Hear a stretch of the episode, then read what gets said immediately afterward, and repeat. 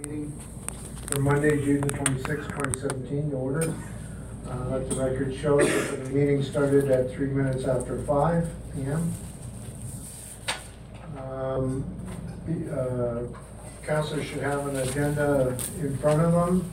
Are there any additions to be made?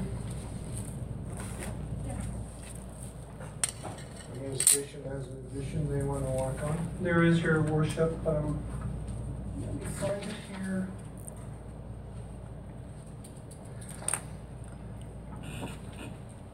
It is a, um, enabling motion, um, for council to, uh, uh, be able to greet the, uh, ministers, federal and provincial ministers that are here on July seventh.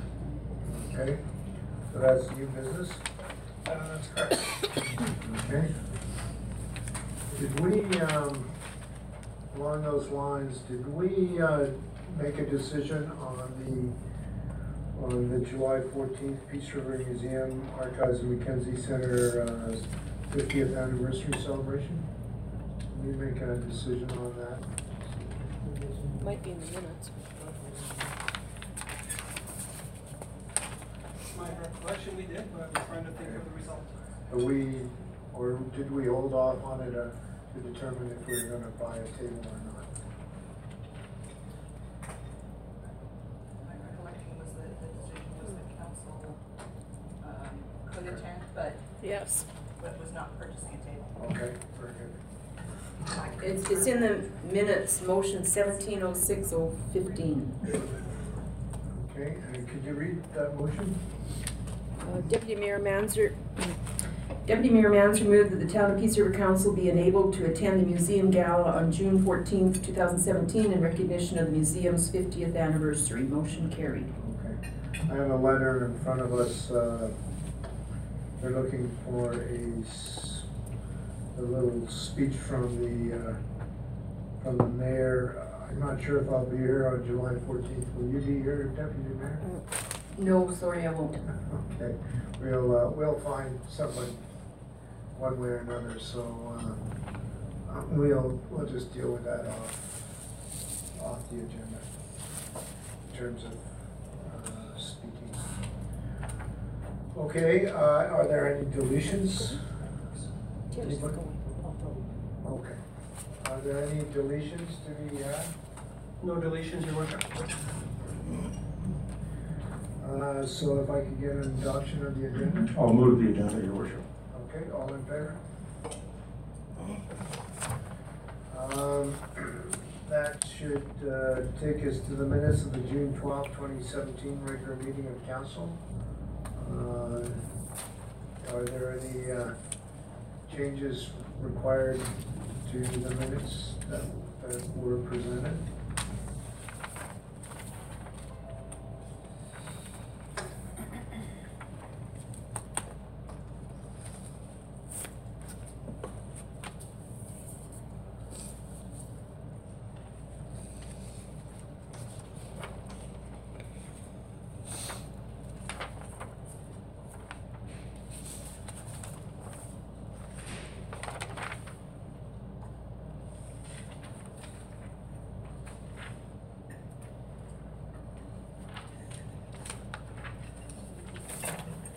I would accept the meetings as, pre- or the minutes, sorry, as presented. All in favor? Thanks for breaking the silence. Are there any, uh, public hearings, Mr. Town? There are not, your worship. Um, and, and right on time for presentations, we have the Peace Regional Business Action Group.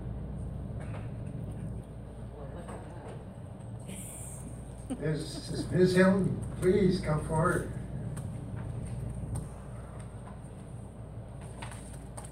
Okay, so I'm gonna be totally honest, I didn't know I was supposed to do a presentation because I'm unfamiliar with, uh, I know I did one last year. Yeah, you want me up there, don't you? I mean, the way we did things last year, I had to do a presentation to council in order to, uh, apply for a grant but you've changed procedure where you apply quarterly, so I'm not sure, has everybody read everything that was submitted? Well, um, yeah, I suppose there's a bit of a mix up there. This is just an opportunity for you to, uh, what we have is Peace Regional Business Action Group. Sherry Hilton will present an outline of the proposed Mighty Peace Street Festival event.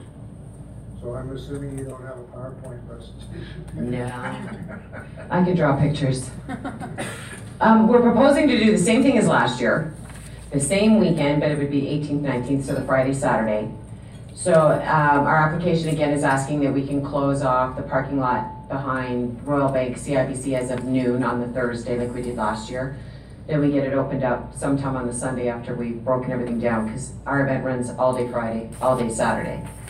Um, same with the two side streets that we got to close off last year, and then we use the parking lot that had, that gets us the old Esso parking lot there where the wrought iron is.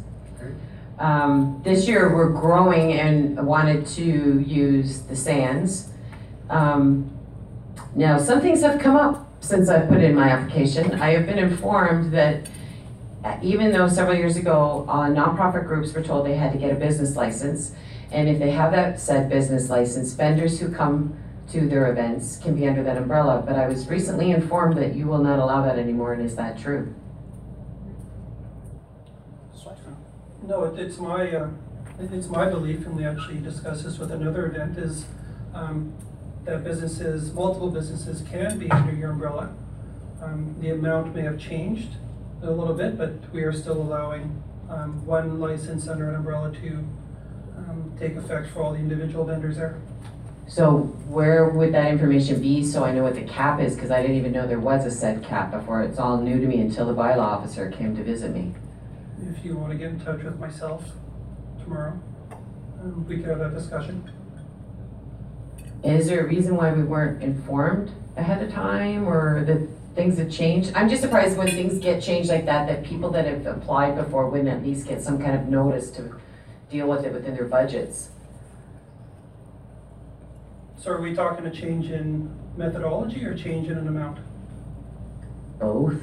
Okay, because again, um, and I'm not sure what you were told, it's my understanding is there's no change in the way that we're doing this, so again, we'll allow one license, which is an umbrella. Mhm. Um, and I'm not sure what the, uh, bylaw enforcement officer would have told you about an amount, so that's something we could talk about maybe tomorrow. Um, and will it allow people from, if they come from BC?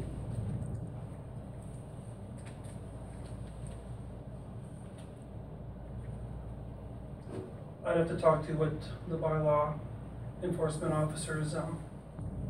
Because I have to say, I'm feeling really almost sick to my stomach at the moment at the thought that we're, this council is creating new bylaws and procedures that are making it harder and harder for nonprofits to hold events like myself, Peace Fest, and everybody else, boat shows, et cetera, to bring revenue into this town. We don't profit from it.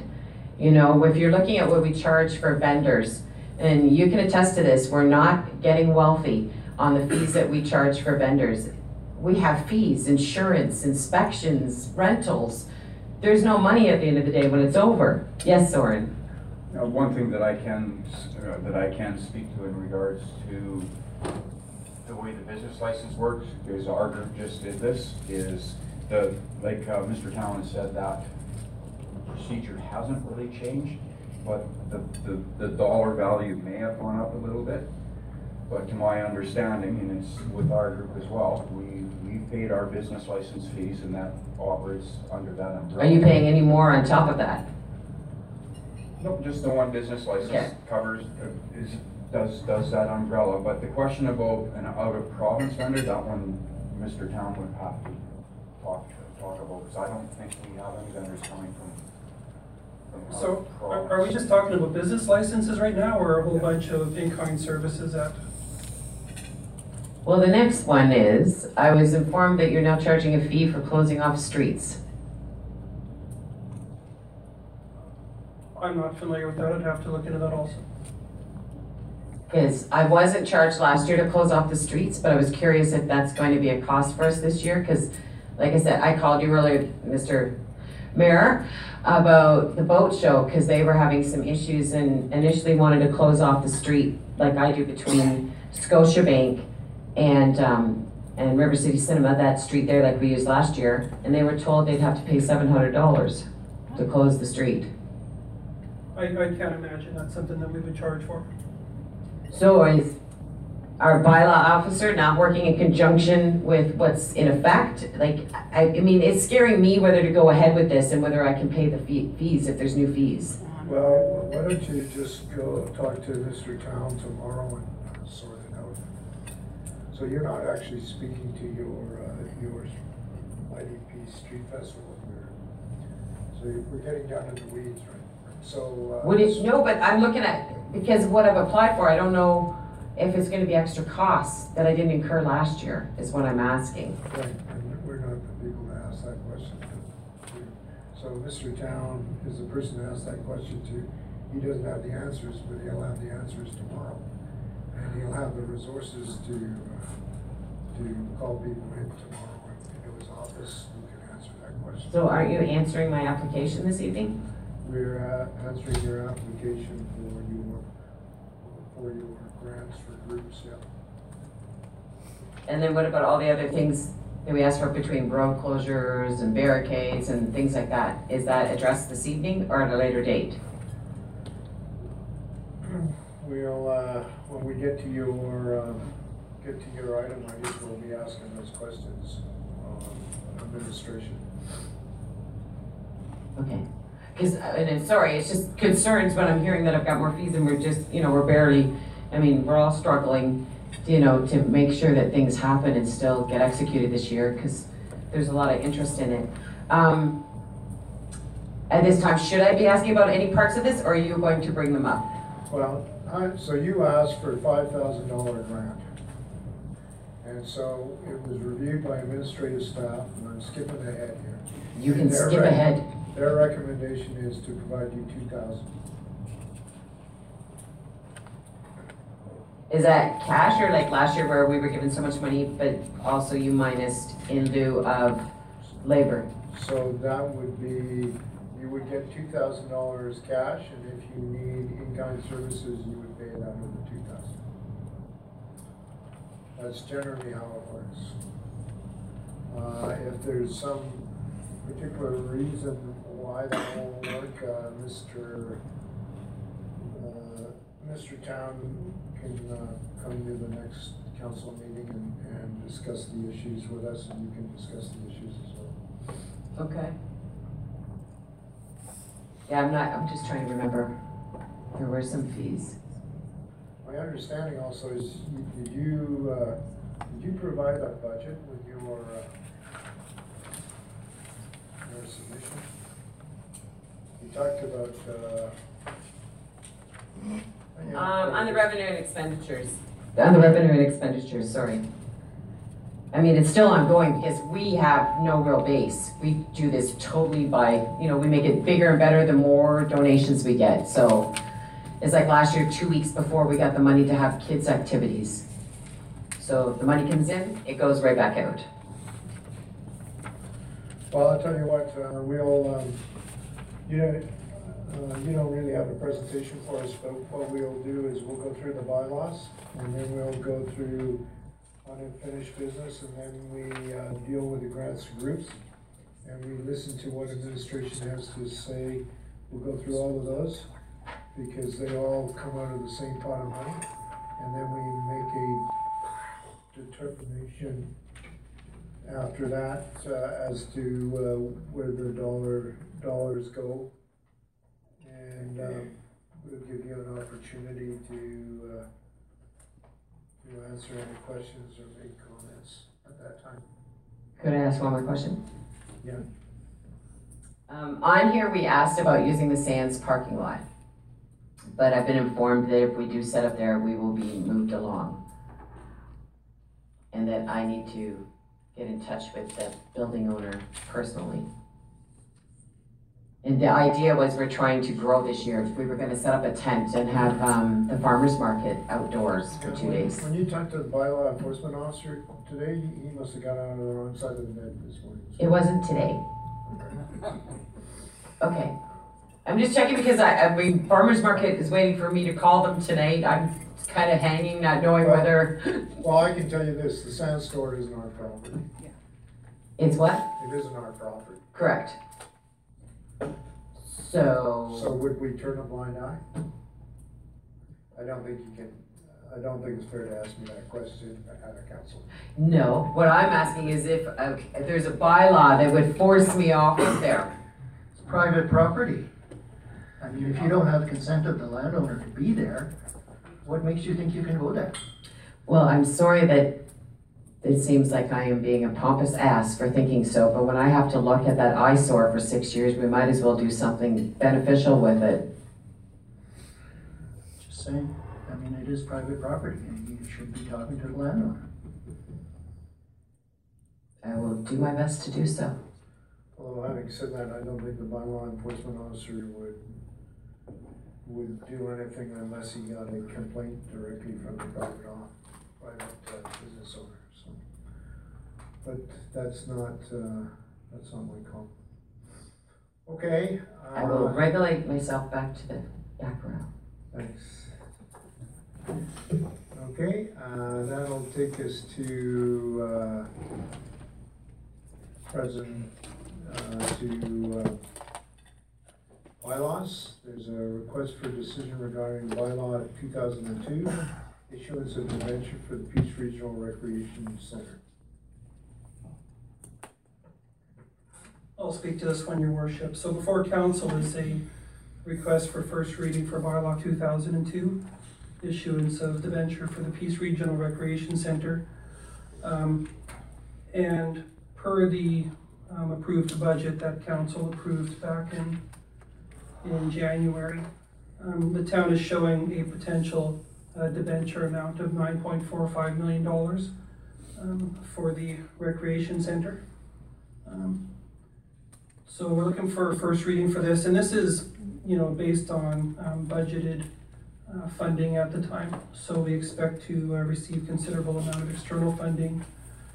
Um, Eight point one million from our partners, uh, use of our own monies, which have been built into the existing tax rate. Other contributions um, through uh, community ventures, other corporations to to be able to fund this, and there's still an opportunity to hopefully, um, extract, um, other provincial or federal funding. Um, council recently secured just over one point four million dollars from the Joint Capital Fund as a funding item for this, so again, good, significant amount of, of external funding, um, but per the MGA, council is required to, to, um, uh, prepare the, the bylaw for this, um, before the commencement of work. So, just a quick, um, breakdown on, on our current debt situation. Um, there is uh, a little bit more verbiage on this in our, our budget book, which is available on, on the website for those who are interested in, in looking. It talks about the town's current debt capacity and the um, debt capacity of our five-year program, which includes the recreation center, but all of the, the projects of the town and uh, the debt, whether it's water, wastewater, public works, other types of infrastructure. Um, And it would increase our, our debt capacity um, from around just over thirty percent right now to about fifty-seven uh, percent of our debt capacity. Again, it's a large one-time jump. Um, again, this is anticipated to be the ceiling of the amount. Um, and it's hoped that that's gonna be lowered if we could, um, uh, leverage or, or gain other funding. Um, it's expected the debenture will be over a twenty-year period, and the payments of this, the, the capital, um, amounts, uh, to pay this off are actually incorporated within the existing budget. So there'd be no necessary tax rate impact, um, so long as, as council doesn't, um, claw back amounts that they have in there for recreation, uh, ventures right now. And once this is read for the first time, staff will prepare the required advertising to happen immediately. Question, if I may. So if, if we don't end up meeting the nine point four, was it? Or, or four fifty? Yep. Um, we don't have to change the bylaw every time we change that number, right? We can just, that's like a ceiling, right? We're saying that we will borrow up to nine point four fifty. Yep. Um, depending on how other funding sources pan out. That's correct, and this is the ceiling. You know, we don't expect this to be higher, and we do expect it to be lower as, um, other funding sources are identified. Okay, and you did answer my other question, which was the ser, the debt servicing is already built into, um, the, the, um, the budget as far as that mill rate increase that we discussed, or That's that correct. we've implemented, what, two and a half years ago, three years ago? That's right. Okay, perfect, thanks. Any further questions? Mr. Weaver? I was suggesting that uh, I would put a motion on the floor, but if the mayor's still dealing with questions, let's deal with your questions. You can, uh, you can put a motion on the floor Well, my motion- Focused discussion. Well, all right, then my motion will be that, that we, the town of Peace River, provide first reading to bylaw two zero zero two, issuance of a debenture for the Peace Regional Recreation Center. All in fa- Or, uh, are there any further, uh, questions discussion? We've been talking about this for several years. Okay. so- Okay, All in favor? None opposed? Passed. First reading. So, uh, after first reading, goes for advertisement for two weeks, and then, uh, we come back and, uh, do, do second and third reading. That's correct. And you can do second and third on the borrowing bylaw on the same evening if you have unanimous support, correct? To go to third, or that's only if you do one, two, and three in one, Yeah, if you're Okay. gonna do three in one. okay. Okay, so, uh, that takes us now to, uh, bylaw two thousand and three, which amends bylaw eighteen ninety-one, the land use bylaw to change funeral home to funeral services. And you couldn't have done this last week when we put in emergency shelters? Good evening, your mayor and council. Uh, So before you uh, is first reading of bylaw 2003, an amendment to the land use bylaw 1891. And what this does is, uh, it's a proposed bylaw to enable the placement of uh, a crematorium within an existing uh, funeral home, uh, which right now isn't enabled under the land use bylaw at this point in time. So, uh, we've done a little bit of research on this and what other municipalities, uh, kind of have for definition of funeral crematorium definitions across the province. to Make sure, you know, we're tr- trying to be in overall compliance with, uh, in general agreement with other municipalities are doing in this regard. Uh, another thing that the administration has kind of, uh, done a little bit of investigation on, uh, the actual crematorium equipment that this uh, would enable and making sure that, you know, concerns like emission standards are, are held. And uh, things like CSA compliance are, are also upheld with whatever proposed equipment does come into play with this.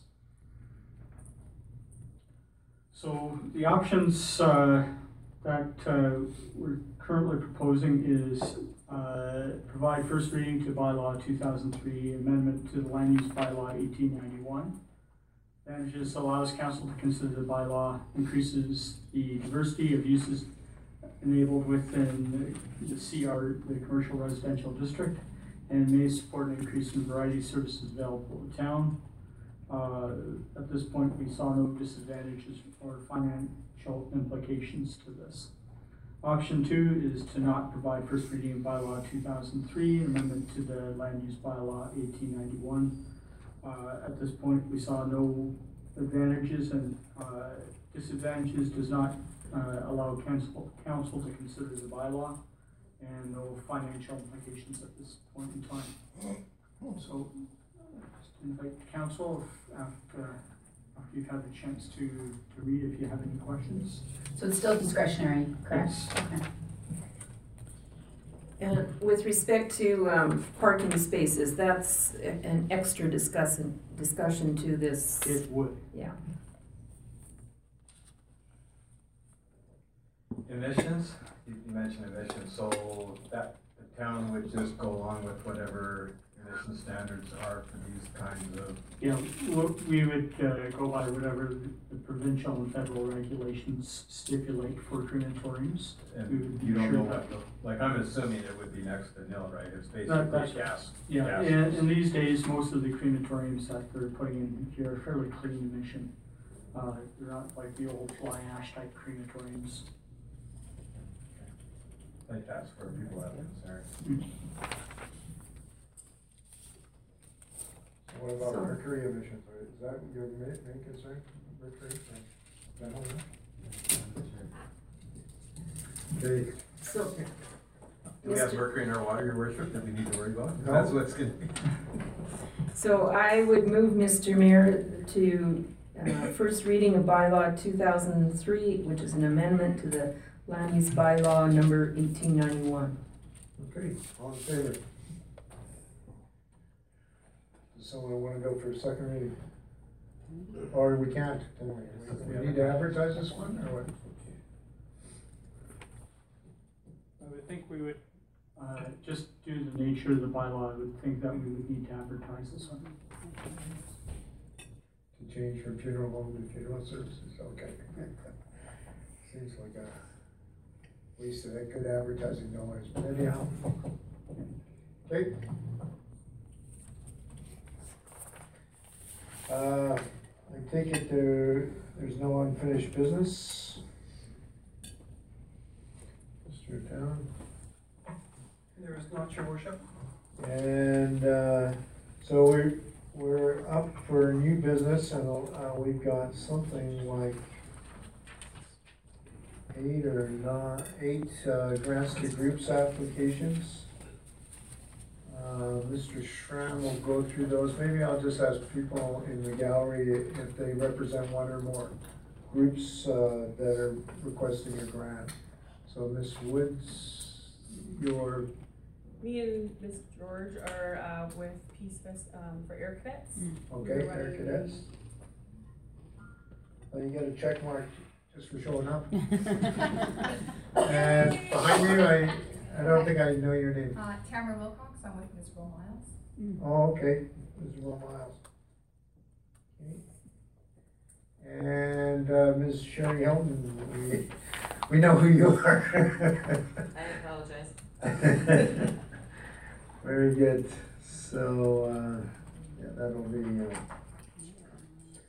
uh, okay, uh, Mr. Schramm, um, we'll go through each of them, and you'll make your recommendation, and then we'll, uh, discuss them as a group, and, because what, uh, how much money is left in grants for groups, and how much are we, and when we break it out into four quarters, how much would that work out to per quarter? So how much is left altogether, because we still have the discretion to, uh, dip into other, other uh, quarters. Right, um, I don't have that spreadsheet with me tonight, but in your packages, uh, to each of the applications is a summary of what has been spent thus far. Right, Um, and I believe that it's, it's a fifty thousand dollar It's technically twelve budget. a quarter. right, So that again, Ms. Twelve, twelve five technically per quarter, Okay, but And I've added up the recommendations and they're less than twelve-five if we go with the recommendations, oh, we're gonna. if my math is correct. Okay, Peace Country Sports Club is the first one in the queue. Uh, the Peace, uh, the Peace, the Peace Country Sports Club is, uh, requesting, uh, eight thousand five hundred and sixteen dollars to, uh, help them through the summer months for their operating costs. Um, they've received a grant from, uh, County of Northern Lights, but this grant is going to be used towards, um, capital, the capital projects. Um, the current, um, policy or, uh, for the grants group is that council does not uh, provide operating funding for organizations, that they only, um, provide funding for activities and events that are hosted by, uh, local uh, groups. So it's, it's, um, administration's uh, recommendation that no funding be provided to the uh, Peace Country Sports Club. Uh, As I stated earlier, that, uh, the grants. The group is uh, set up to support requests of single events or activities and not to provide operating funding.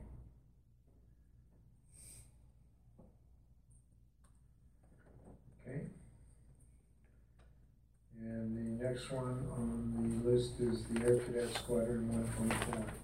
Uh, the Air Cadet Squadron is requesting a five thousand dollar grant, uh, in support of their, um, activities on the, at, at Peace Fest. Uh, they're running a uh, concession, concession stand as well as a small, uh, children's carnival.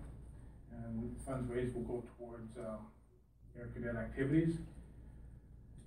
Um, recommendation from administration is that council provides fifteen hundred dollars to the Peace River Air Cadet Squadron one twenty-four. This level of funding would be consistent with funding provided to, to similar activities in the past. Okay. And they requested five. Can we, uh, Can we ask questions at this point? Yeah, we can. Um, so on the budget that's provided, it looks like the only income is the grant possibility as income. That mustn't really be the case. Care to speak on that? Cause that's what, all I received, uh, Yeah. was the grant. I'm wondering if the food is being sold at a, hopefully a profit margin. Um, we, we weren't sure what to put down, but what we really wanna use it for is street performers, not so much the concession, I've talked to the air cadet groups and we're gonna fund that ourselves.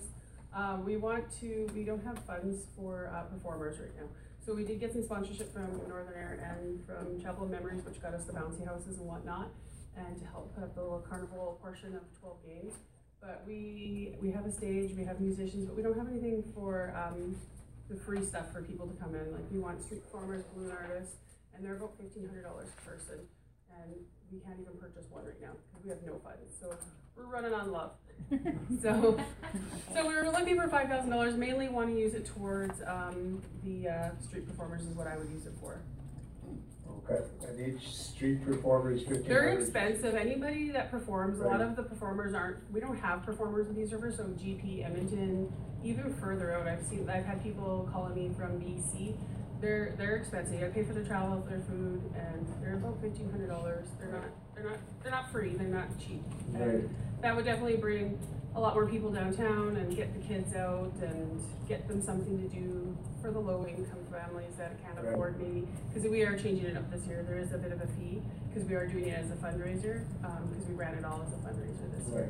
So that's our free portion, that's what's gonna bring people into town and come down and support town and. And you said you did get some funding. We did, and we covered the bouncy houses and the stage and, uh, So how much do you really need? Now, you asked for five thousand. We did. So if we had given you five thousand, would I that would have be- covered you completely or what? I think it would, cause we could get, I could order up like four or five performers doing different acts and various stuff that could come in and work in between people. Cause that's, that's what they used to do at Peace Fest. Mm-hmm. They used to have performers come in and they would do balloon art and they would interact with the kids and they would put on little shows and that's something we could bring back and have for the people, but right now we But- don't have that. But my, my question was, um, so you have Northern Air, who's Yep. donated some money, did. and, uh, Chapel of Memories, Chaplain Memories. and it And- covered the bouncy houses. Okay, so you still need how much out of all of that? Like, so for us, the issue is, we only have twelve thousand five hundred. Yeah. We have all these applications, so, Well, fifteen hundred dollars would be one performer. Okay, and you wanna bring five all total, and you don't have any money for the other four, if we only give you fifteen hundred. That's right, we, I'd get one performer, one is better than none, so I'll take whatever we can get, so, yeah, we're And just. do you have anybody else lined up for, uh, made a request to donations for? Uh, we've sent out a, a ton of, re- tons and tons and tons, we've spoke to, I think, everybody in town, unfortunately, just the economy. Um, there's just not the funds still, uh, Okay. with the downturn, so we're definitely doing it, um, on the cheaper side of things, and that's why we added that carnival portion in. Well, I'm the mayor, I can't make any motions, but certainly if, if it was up to me, I'd even go for five thousand if I could make a motion. So, we'll leave it at that, we'll see how other people take, take to that, okay. Um, The next one, Mr. Schramm, is the Peace Regional Business Action Group. Yes, And, and, um, perhaps you can go through that one. Okay, the Peace Regional Business Action Group is hosting the second annual uh, Mighty Peace, uh, Mighty Peace Street Festival. And uh, as was stated earlier, this event helps to celebrate the town and the region, and it will help local merchants sell and promote their products and services as well as increase tourism numbers over the weekend. Uh, This group is requesting uh, grant of five thousand dollars to help with the cost of this event as well as other numerous services which have been forwarded to appropriate departments, i.e. road closures, etc. In twenty sixteen, the town provided a uh, two thousand dollar assistance to the event. Administration is recommending the council provide two thousand dollars in funding to the Peace Regional Business Action Group, and this level will be consistent with the funding provided last year. Okay. Uh, So, would, go ahead. which, couple of just quick questions, and if I could catch Jim's eye, did our Jim disappear? Uh, He did. Uh, Do you recall what the value of that contribution was last year, the in-kind stuff? Um, I, I do not. okay. Carry on. So wouldn't they have paid Well, last year, out of the donation, of the No, donation? no, I, I recall sitting here last year and Jim took his, uh, pencil and paper out and was doing adding and subtracting, and the mayor was doing calculus, uh, but we did finally get to the right answer. And it, it seems to me, I recall about fifteen hundred dollars or thereabouts, and then there was a discussion as to how that factored in, but I'm guessing. Uh, my other question is to the proponent, seeing that she's in the audience. So Sherry, how much money did you make or not make last year? Uh, we didn't make any money, we covered the bills, we had maybe four hundred dollars left in the account. Okay, so on your statement, it says three hundred and fifty dollars, so that, that's, that's, that's, that's what you had at the end of the day? Mhm. All right, thank you. Just a couple of questions so I can do some math here. Um, So from the council's recommendation, so uh, just a couple of questions, Sherry. Um, What were you, as far as the town expenditures go, um, and I'm thinking back to the event we're doing, what's your business license this year, or how much was it? Oh. I don't, I think it was one thirty. Because I know the town can't waive fees, but I, I'd have to look, I know, um, Anne Louise was dealing with that, with the payment of it, because there was some misunderstanding between her and Graham, but it's been dealt with, but I think it was around one thirty-five or something. And the uh, building permits. Oh, well, we haven't had anything inspected yet, I don't remember, it was quite. But that has, I thought, think you have to apply for that up front, eh? Oh, yeah, and then you get a package, and they have to come and look at all our tents, anything Yeah. over ten by tens. Any idea what that was, how much that was last year for the one tent? I know we paid a few hundred dollars. and How much? A few hundred bucks. And then we've got insurance and liability and, you know, all of that too. Would administration know how much the, uh, I mean, I can, I've got it all on file, but I didn't, yeah. would administration know how much the, uh, the business license and the building inspections and all that would be worth this year? Uh, no, not during And the it'll be session. more, cause we wanna have more tents this year. No, not that, and that's why I'm asking. Yeah.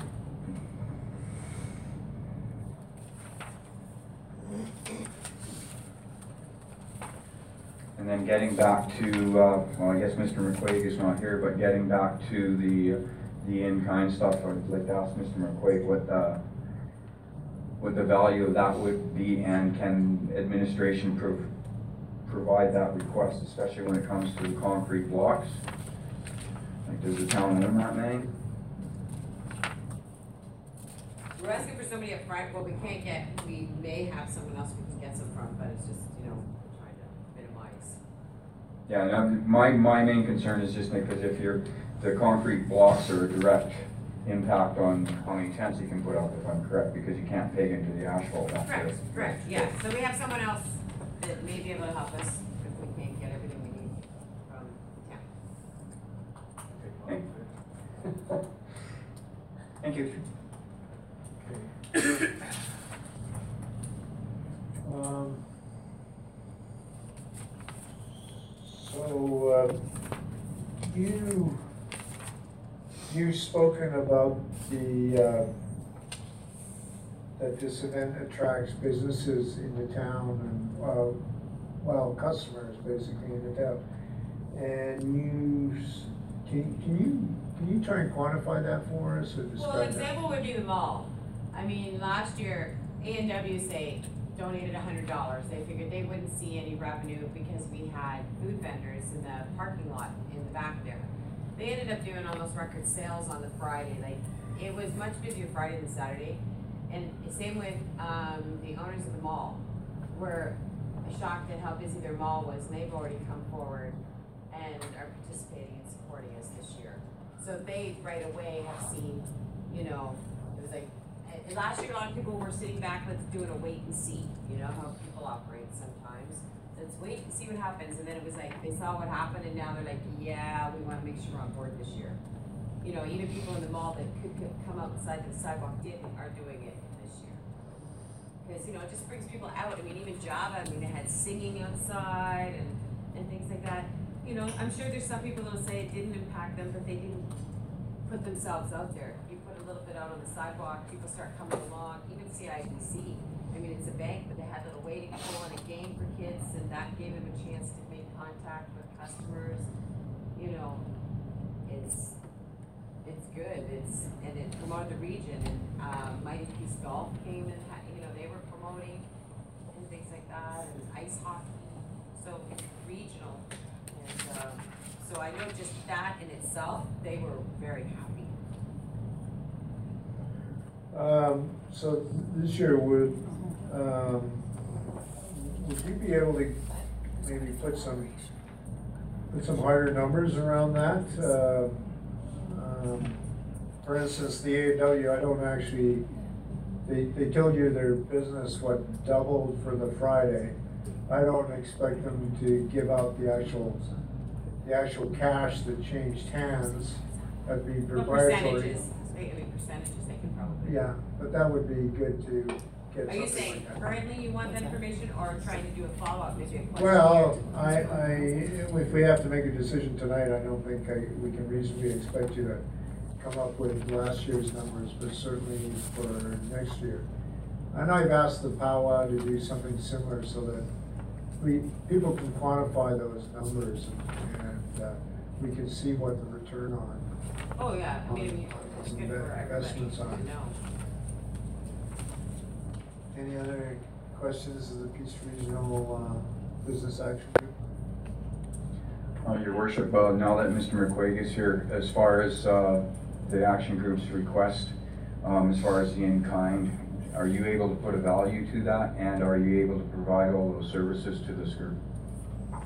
So for looking at what we provided last year, we were definitely able to provide the services last year and probably the amount for the in-kind donation was probably in the neighborhood of four hundred and fifty dollars for in-kind. And that would be not so much for the, the, the blocks as mainly labor and equipment costs. Uh, that would be, uh, put forth for that.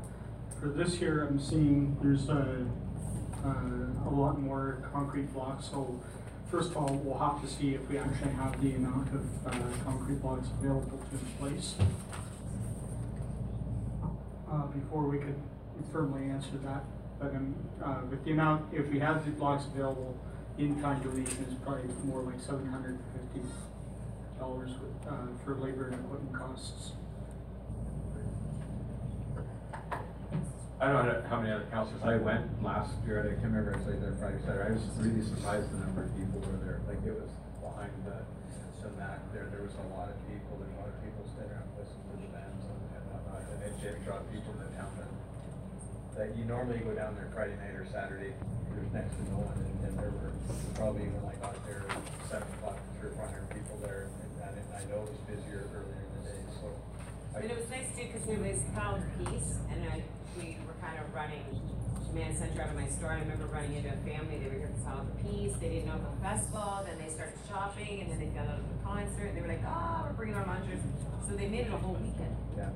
you know. So hopefully the hotels are doing well too, and the restaurants. Well, certainly the, this, uh, street festival, it, uh, along with Peace Fest, it's starting to, uh, develop this town as, uh, the festival capital of northwestern Alberta, so, uh, certainly something to strive for. And I'd Certainly like people to think that, oh, uh, I'll go out to Peace River, and there's something definitely happening, uh, in the town of Peace River, so. So that'd be, uh, certainly has my support to, uh, to, uh, to put this festival on. So- It has, it has been brought to my attention that, uh, there is a road closure application fee of seven hundred and fifty dollars, and that's under the, uh, what's the, what's the bylaw? The bylaw is the, It's our, our fees bylaw, two thousand and one, I see that now.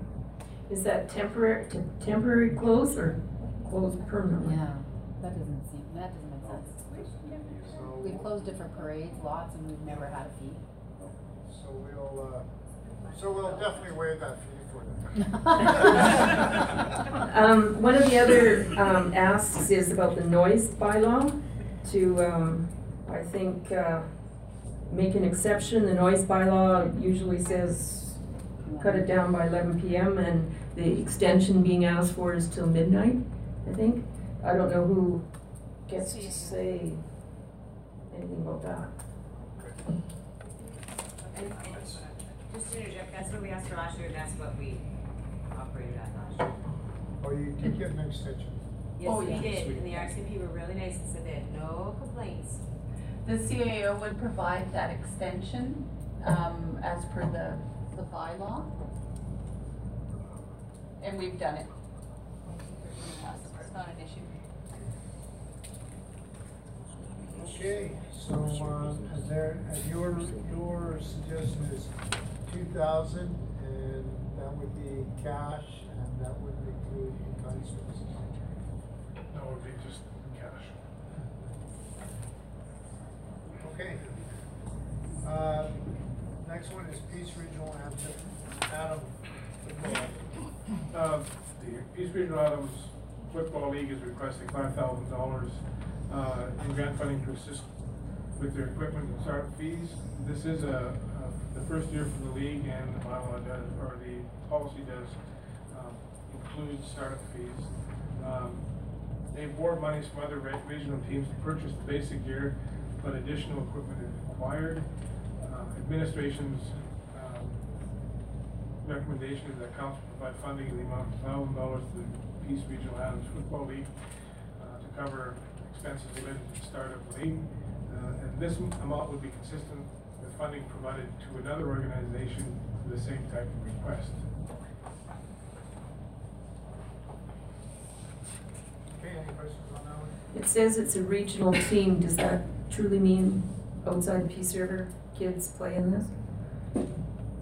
Uh, That I don't know as fact, but I know the other teams are kids from all over the region that play.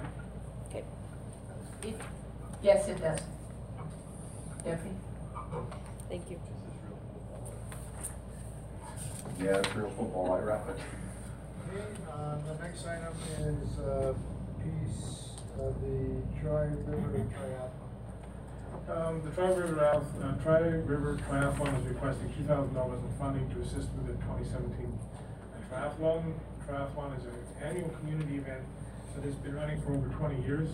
It is held the third Sunday of August and utilizes the Peace Regional Pool, the town walking trails, which is the dike, and town streets. Um, There have been over sixty participants uh, from all over Western Canada, and we usually have about sixty volunteers helping out. Uh, The uh, recommendation from the administration is that council provide funding in the amount of two thousand dollars to the Tri River Triathlon in support of the twenty seventeen triathlon. In twenty sixteen, council provided a two thousand dollar uh, grant. So, Mr. Mayor, um, this seems like one of those ones where the pool will be charging, um, a per hour fee. So I'm assuming that's kind of built into this two thousand. Do we have any idea how much the pool fee would be? And I should be prepared for that question every year. Um,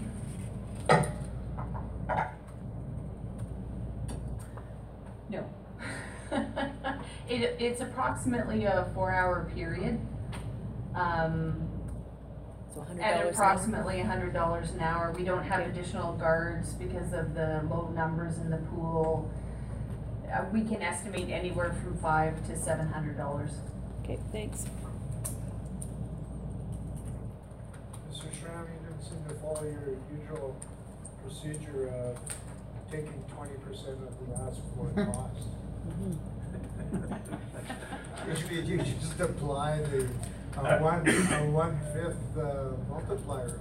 Well, actually, I try to, try to group them into like and kind, uh, activities, and, and because we've done this one before, I felt that we could, uh. So, your worship, so this request is to buy hundred and twenty people a T-shirt is basically what this comes down to, fifteen bucks a piece. Is that what, is that what this request is? Mr. Counselor Needham, uh, I think he's referring to their, their letter. What is the on? The, uh, s- third paragraph, uh, last year the town of Peace River generously donated two thousand, which allowed our event to run uninterrupted, except we did not have the funding in place in time to have T-shirts made. This year, a similar donation would allow for shirts with the town logo on. I think it's just an added bonus. I don't think they were saying they didn't have the money for it, they just didn't have the ability to put the logo on it and get them done in time. So the town logo would be on it. No. I, I'm assuming that the participants pay some sort of fee to run and swim in this thing. They pay for their paint? Yes.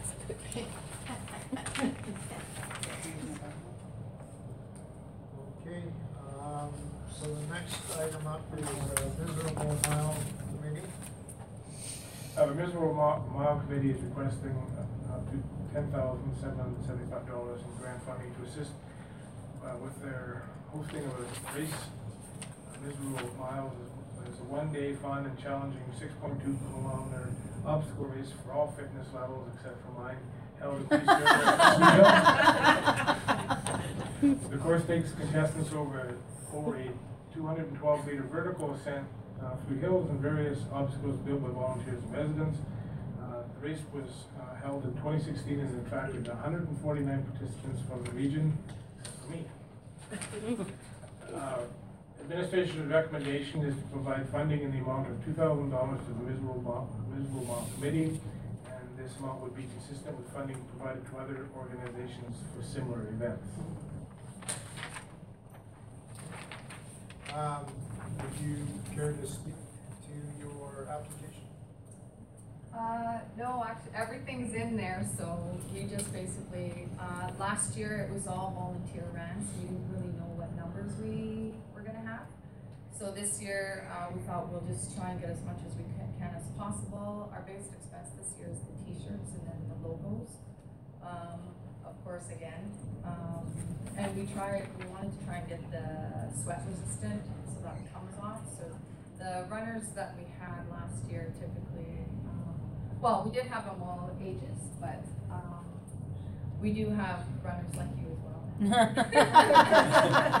I expect. Um, but yeah, we're, that, that is our biggest cost, um, is the t-shirts, the type of t-shirts that we were looking for to make it better, and then we wanted bigger obstacles and more challenging obstacles as well. So you had hundred and forty-nine uh, participants. And, uh, how many of them were from outside Peace River? You know?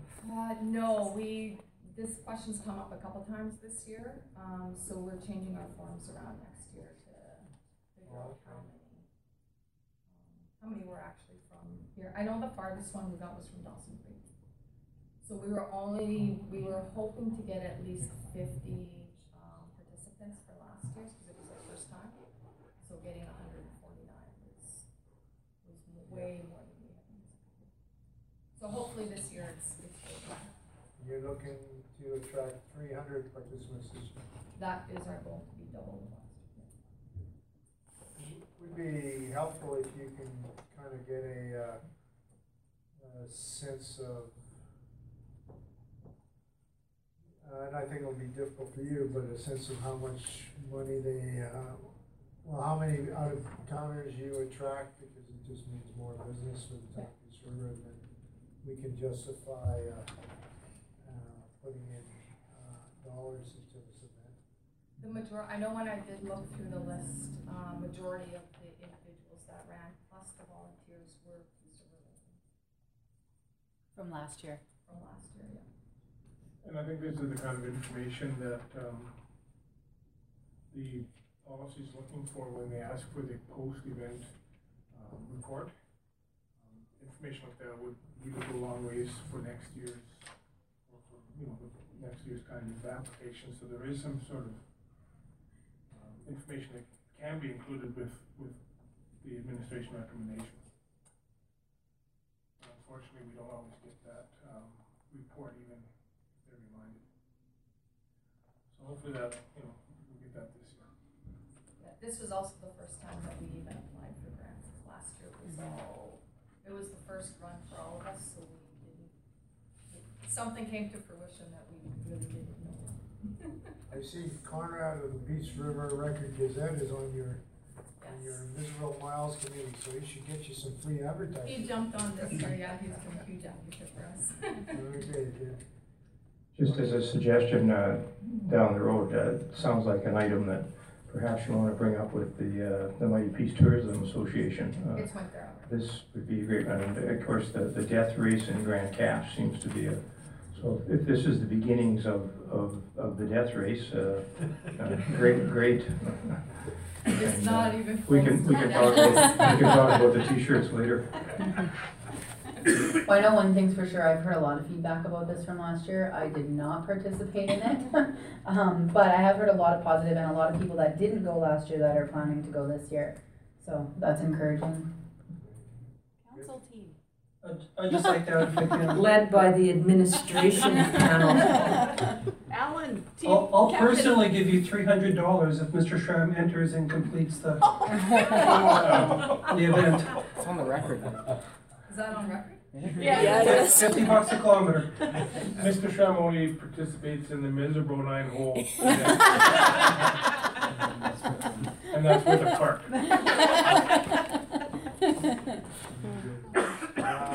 Peace Playland, uh, has made a request. Uh, Peace, uh, Peace Playland is a nonprofit organization, uh, in Peace River that provides, uh, aid, uh, to residents in their child's physical and mental development. Um, Based on the st- statistics, sixty-five percent of the res, of the residents reside in, in Peace River that, uh, use the facility.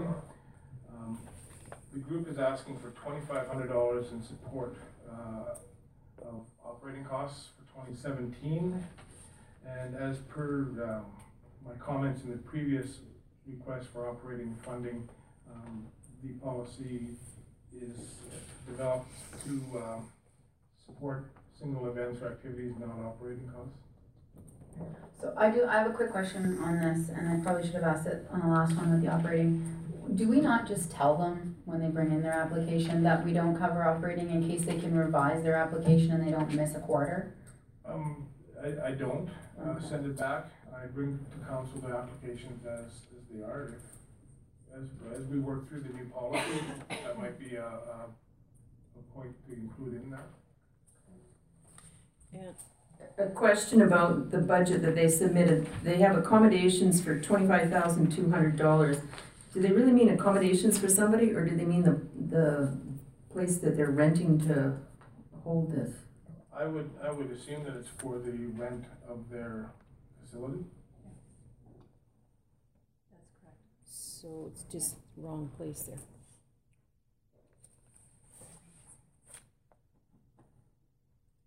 I think the application in, the- in the new policy will be a little bit more, um, clear. It is operational dollars. And so where, where is the Peace Playland Association? Bell Center. Bell Center. Bell Center. Mm-hmm. They came is before a- us last quarter. Um, We've had, we've had a they couple did. from them, yeah. They, uh, That was last fall. They used to get funding through FCSS, right? I don't It never? think so. Um, they did receive some funds, I'm sorry, a lot of feedback today. Um, in regards to some project work that they were doing, not much. Cause again, it, even for FCSS, it didn't quite fit the mandate. So my, like, I just assumed this is a good thing to provide opportunity for, for parents to get their kids and go and, and Yeah. informally network and absolutely. like, so there, it's not like, there's no value in the program, it's just, if it's operational, council may or may not decide to fund it. Correct. And, and the FCSS portion of it just, it doesn't fit the mandate of FCSS. It's sort of play and recreation is truly what it is. And what FCSS mandate, act and regulation by the province, it needs to fit. Uh, we have four different specific strategies or outcomes that it needs to fit into. And they struggled with being able to truly identify how their program would fit into the FCSS Act and Regulations requirements, so they're kind of caught. But very good program, lots of families utilize it, great space in the winter. FCSS uses the space, we rent it for, um, Parent Link is actually running our active playtime program, and we utilize the space in that format, so we sort of have a partnership to assist them financially um, by renting the space for our purposes also. Okay. Yeah. So that, that helps with some of their I conversation believe costs. it would, yes, yes.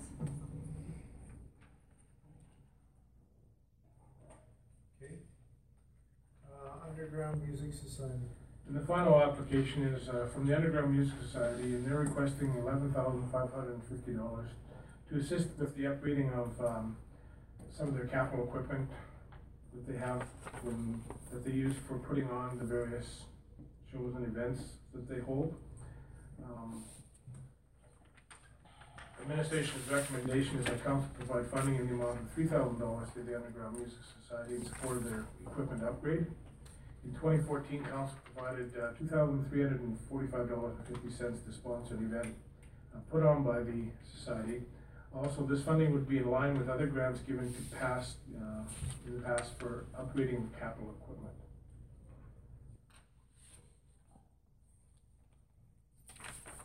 Do we have any idea what total attendance over the course of a year might be to some of their events, or to their, all, all their events? I don't have those numbers.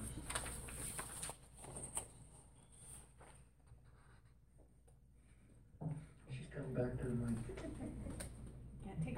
Um, from my understanding, they have not quite met capacity over the last, they utilize, uh, seniors drop-in center. So whatever the legal capacity is, fire codes based on table and chair, sit down, setup. They're pretty close to capacity per show. I think it ebbs and flows depending on whatever else is going on in the community. Pretty consistent. Music. So So, what, I what's, guess, oh, sorry. oh, Counselor Sawchuk has the floor. Um, so I guess I'm a little confused here. These guys have operated for a number of years. They don't see the vision that maybe setting aside a hundred bucks a show to cover upgrading their equipment? I, I do- don't know the inside workings of the organization. Uh, I, I'm having a hard time as well, so I guess we have a policy item that says you can use, you can ask for a grant for capital project funding, but to me, it's almost, how's that that much different from operational? If I they're guess buying operational would equipment. be day-to-day, um, power lights, et cetera. I, I actually understand the difference, but I, it's kind of like, yeah, if you're gonna ask me for operational stuff, if I'm gonna refuse it on, the- on the grounds it's operational, if you can't set aside a hundred dollars, uh, an event, as Councilor Sawchuk mentioned, so that you can upgrade your equipment and and, and expect the, expect the local government to bail you out on equipment, that seems a bit unfair. You, you had. Well, it, it's a similar vein, I, guess, trying to sort out, in this case, I would call this operation operational, that one, I guess, thinking. But if we were to support this thing, so the assets belong to somebody, and they, this, somebody, they don't have a fix, this is a not-for-profit, there's no fixed address, we don't, um, I, I guess who's the custodian of the, of the fixed assets? Just this society is the, and, we don't, in a year, we, we, once we supply the funds, or if we supply the funds, then we're done. We don't, we don't look for an inventory sheet, we don't look for depreciation, we don't look for, um, it's, okay. But on the same hand, we don't look for inventory sheets of uh, football stuff. It, it, it does say in their uh, thing that twenty years ago, they spent thirty thousand dollars, or maybe that was five years ago, um, buying some equipment, I guess. So I don't know where that money came from. This would be like the Miserable Miles committee coming and asking us money to build an obstacle. We have, we've got miserable.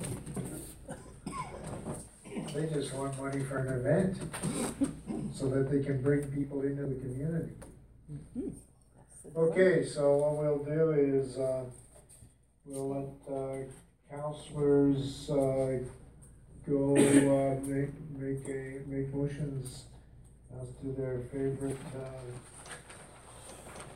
their favorite group, and uh, what they think the amount should be, and then we'll go from there. So, I did double check my figures, and if we went with the recommendations, I still get eleven thousand five hundred dollars.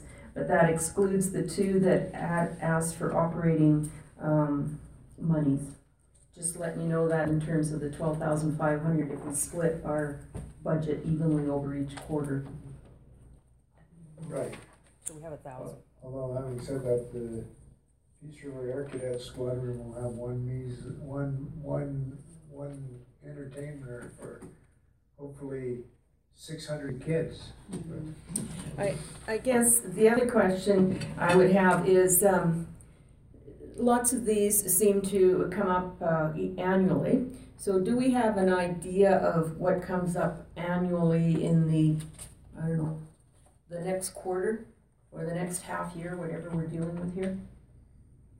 Are we dealing with half a year or a quarter? Well, we're doing it quarterly as per policy. Um, we can sort of estimate what's gonna come in, but it depends on the group and what their activities, if, it's- if they're going to do it annually again, like, uh, we can provide,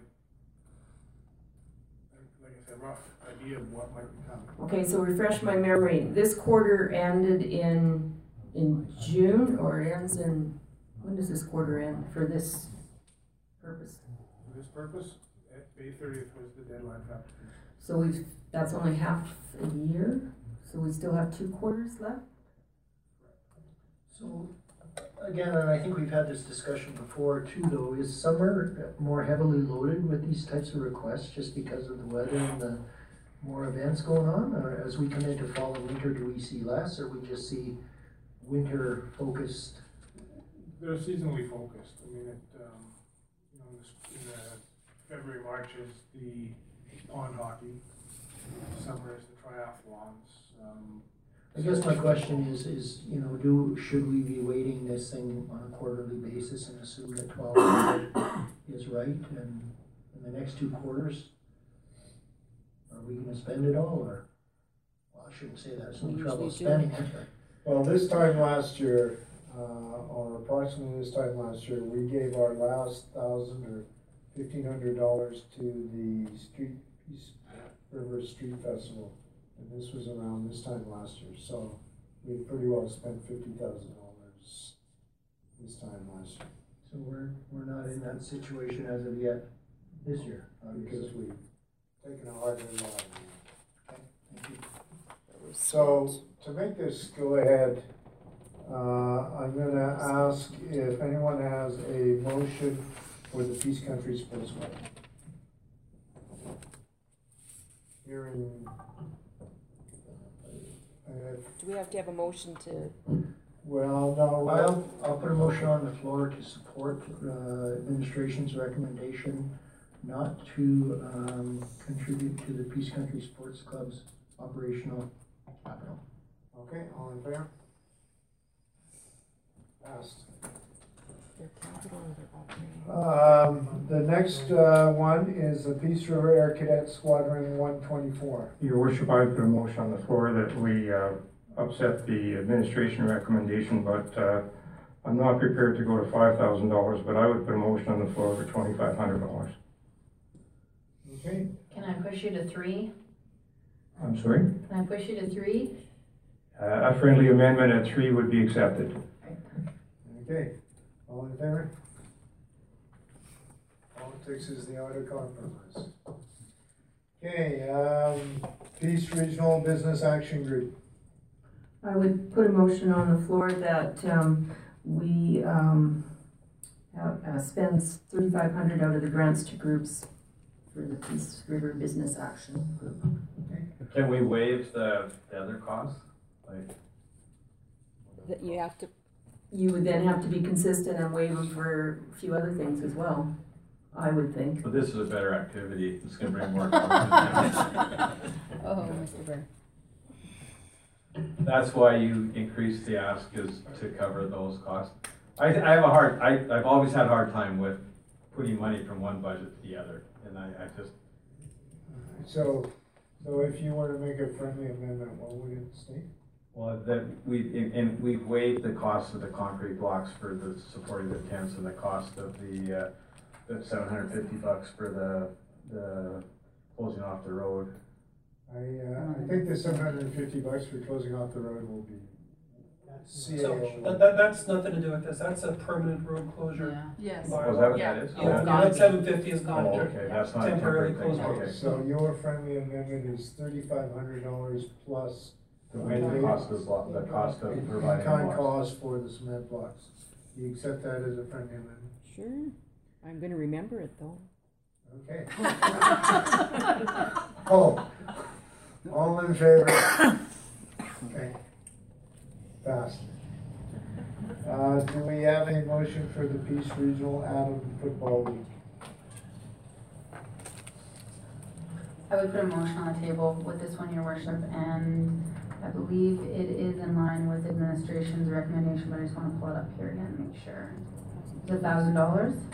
Right, yep, so, uh, for, to accept, uh, administration's recommendation and provide funding in a thousand doll, at a, at a thousand dollars. All in favor? Very good. Um, Tri- Tri-River Triathlon. I make a motion, your worship, to accept the, the administration's recommendation for provide two thousand dollars to the, the Peace River Triathlon. All in favor? Uh, Miserable Miles Committee. Mr. Worship, I put on, put a motion on the floor and I'm gonna bump uh, administration's recommendation that we provide funding to the Miserable Miles Committee at the sum of three thousand dollars to support their event. Okay, all in favor? See, it always helps to show up in person. That's a good, good tip. Okay, uh, Peace Playland. I would accept administration's recommendation, um, and not provide funding based on the request being for operational funds. All in favor? Opposed? I see value in this, I, I'm not sure. I- I- And I agree, I've, I mean, I've used the facility myself for my child, and I agree that there's value in it, but the avenue is wrong and the policy is pretty clear on operational, so I think we need to s- figure out how we deal with these so that we're not giving false hope to applications that are looking for something that doesn't meet the criteria, like, I'm not sure why we even bring those. If they have an opportunity to, to, to revise their request, I'm sure there's capital purchases that they could make that we might be able to work with, but, I mean, I just, I feel like it's a little unfair to bring it to us when we know full well it doesn't meet the criteria of the, The reason I bring it forward is I, I didn't feel it was my place to deny when they were asking council for the money. I I thought I'd leave that with you. that's fair, but I mean, it's also administration's duty or responsibility to follow the policies and procedures, and the policy's pretty clear on operational, I think, is it not? It is. Yeah, so I guess, I, I guess I just don't wanna put up, fa- get, you know, provide, well, provide false hope and then have them think that it's gonna happen and then us go back to them and say, no, this is operational, this is operational, it's operational. So when you respond to them, sorry, Jan, uh, do you tell them that the reason it was refused was that it was for operational costs? Yes, we do. So hopefully we wouldn't see another one of those right? Or, or provide them with some feedback on, you know, here's how you can apply and, and for these types of things. I guess just help them, right? It's all volunteers that are involved with these things, right? We don't wanna deter them. And I, I know it's, it's on the policy, I, when I send out applications, I send the policy along with the application. Uh, these are good things to know as we work through developing the new. Okay, and uh, the uh, next one and the last one was Underground Music Society.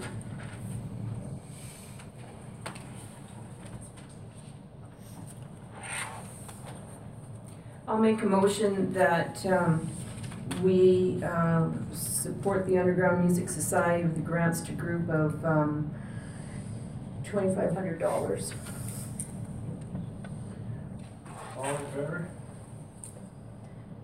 One, two, three, four. Four, four, three opposed, motion carried.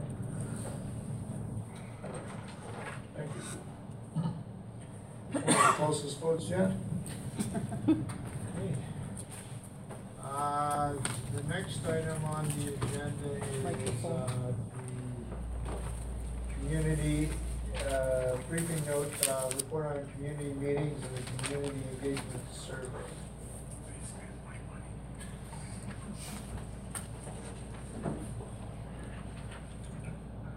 Um, hello. I'm not going to bother rereading the entire report here. I'm going to start by asking if council has any questions about the report, the contents, or the process. The one, oh, Go ahead.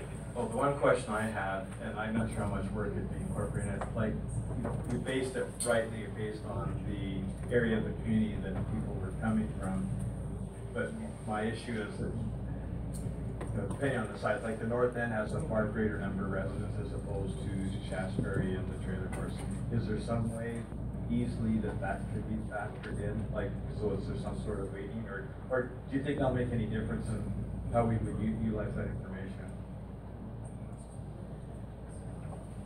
So the first thing then maybe I should say about the report for all council is a disclaimer, uh, which is do not take this as like, as, as scripture. This is, um, we had eighty responses out of a town of sixty-eight hundred people. This is not anywhere nearly statistical, statistically significant.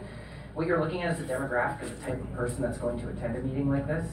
If you're getting a lot of responses from a particular area of town and it's showing uh, an obvious trend, I would say that that's a way, something you want to look into, but not necessarily if you've got ten responses on one topic in the north end and nine responses on a topic in the south end, you don't go, well, one's higher than the other ones. You, you, you, any of those circumstances would require some further investigation to figure out, well, why did we get the responses? Um, I know the south end, for example, turned out in droves. We had one of the highest turnouts for that, and it was mostly infrastructure related. I don't know if that answers your question. So I would like to comment that I thought it was a worthwhile activity, but as you mentioned in your report, um, cutting down the number of evenings from four to two or, or something, I think would be, you'd get, we would gain as much. And I think actually that eighty is not a bad thing. If we had that in one evening, for instance, we'd be overjoyed. But, um, uh, it, it's a beginning. And we kind of need to get people into the mindset that they can go out to these things and talk and give bouquets and complaints.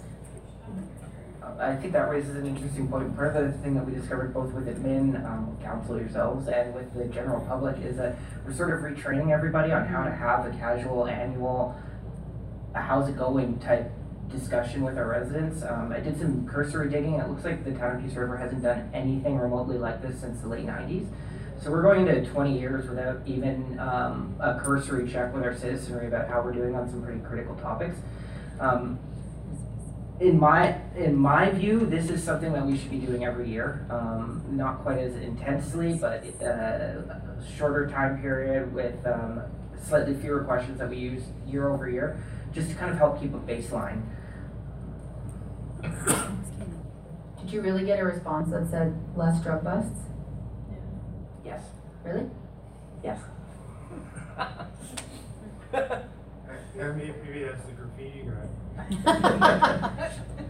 So one, one suggestion I'll just throw out, I know, I, I think I was at all of them. Uh, It would be interesting if we asked, had like two neighborhoods come in the same night, but at different times. Because my experience was, we started at seven, most people were there at seven or shortly after, and then most people were gone by eight. It was just, uh, you know, the people that were just, I think some people hung around because they thought we might be lonely if they left. I mean, because literally some of those, there was virtually one- only one or two people there and, and there, but that, might, we get the same amount of feedback, but only take two nights to do it. Um, so there's two considerations. I, I think rather than dividing it up and bringing people in um, neighborhood by neighborhood, that we we do it over two nights and we just invite the whole town. Um, maybe you split it up east and west bank, so on the first night you're encouraging, say, one side of the town to come over the other, but for the most part, it's hard to get um, one specific neighborhood out there. Plus, you start running into issues of well, if somebody can't come one night, can they come the next night, or I, uh, the first, I, I missed uh, the one meeting and I missed the seniors one, but I, I, I enjoyed the other sessions and uh, one conversation in particular with the, the Saint Germain uh, group on their particular plight in terms of, I'll, I'll use the word off-site levies, that's a little different than that, but I'll characterize it that way.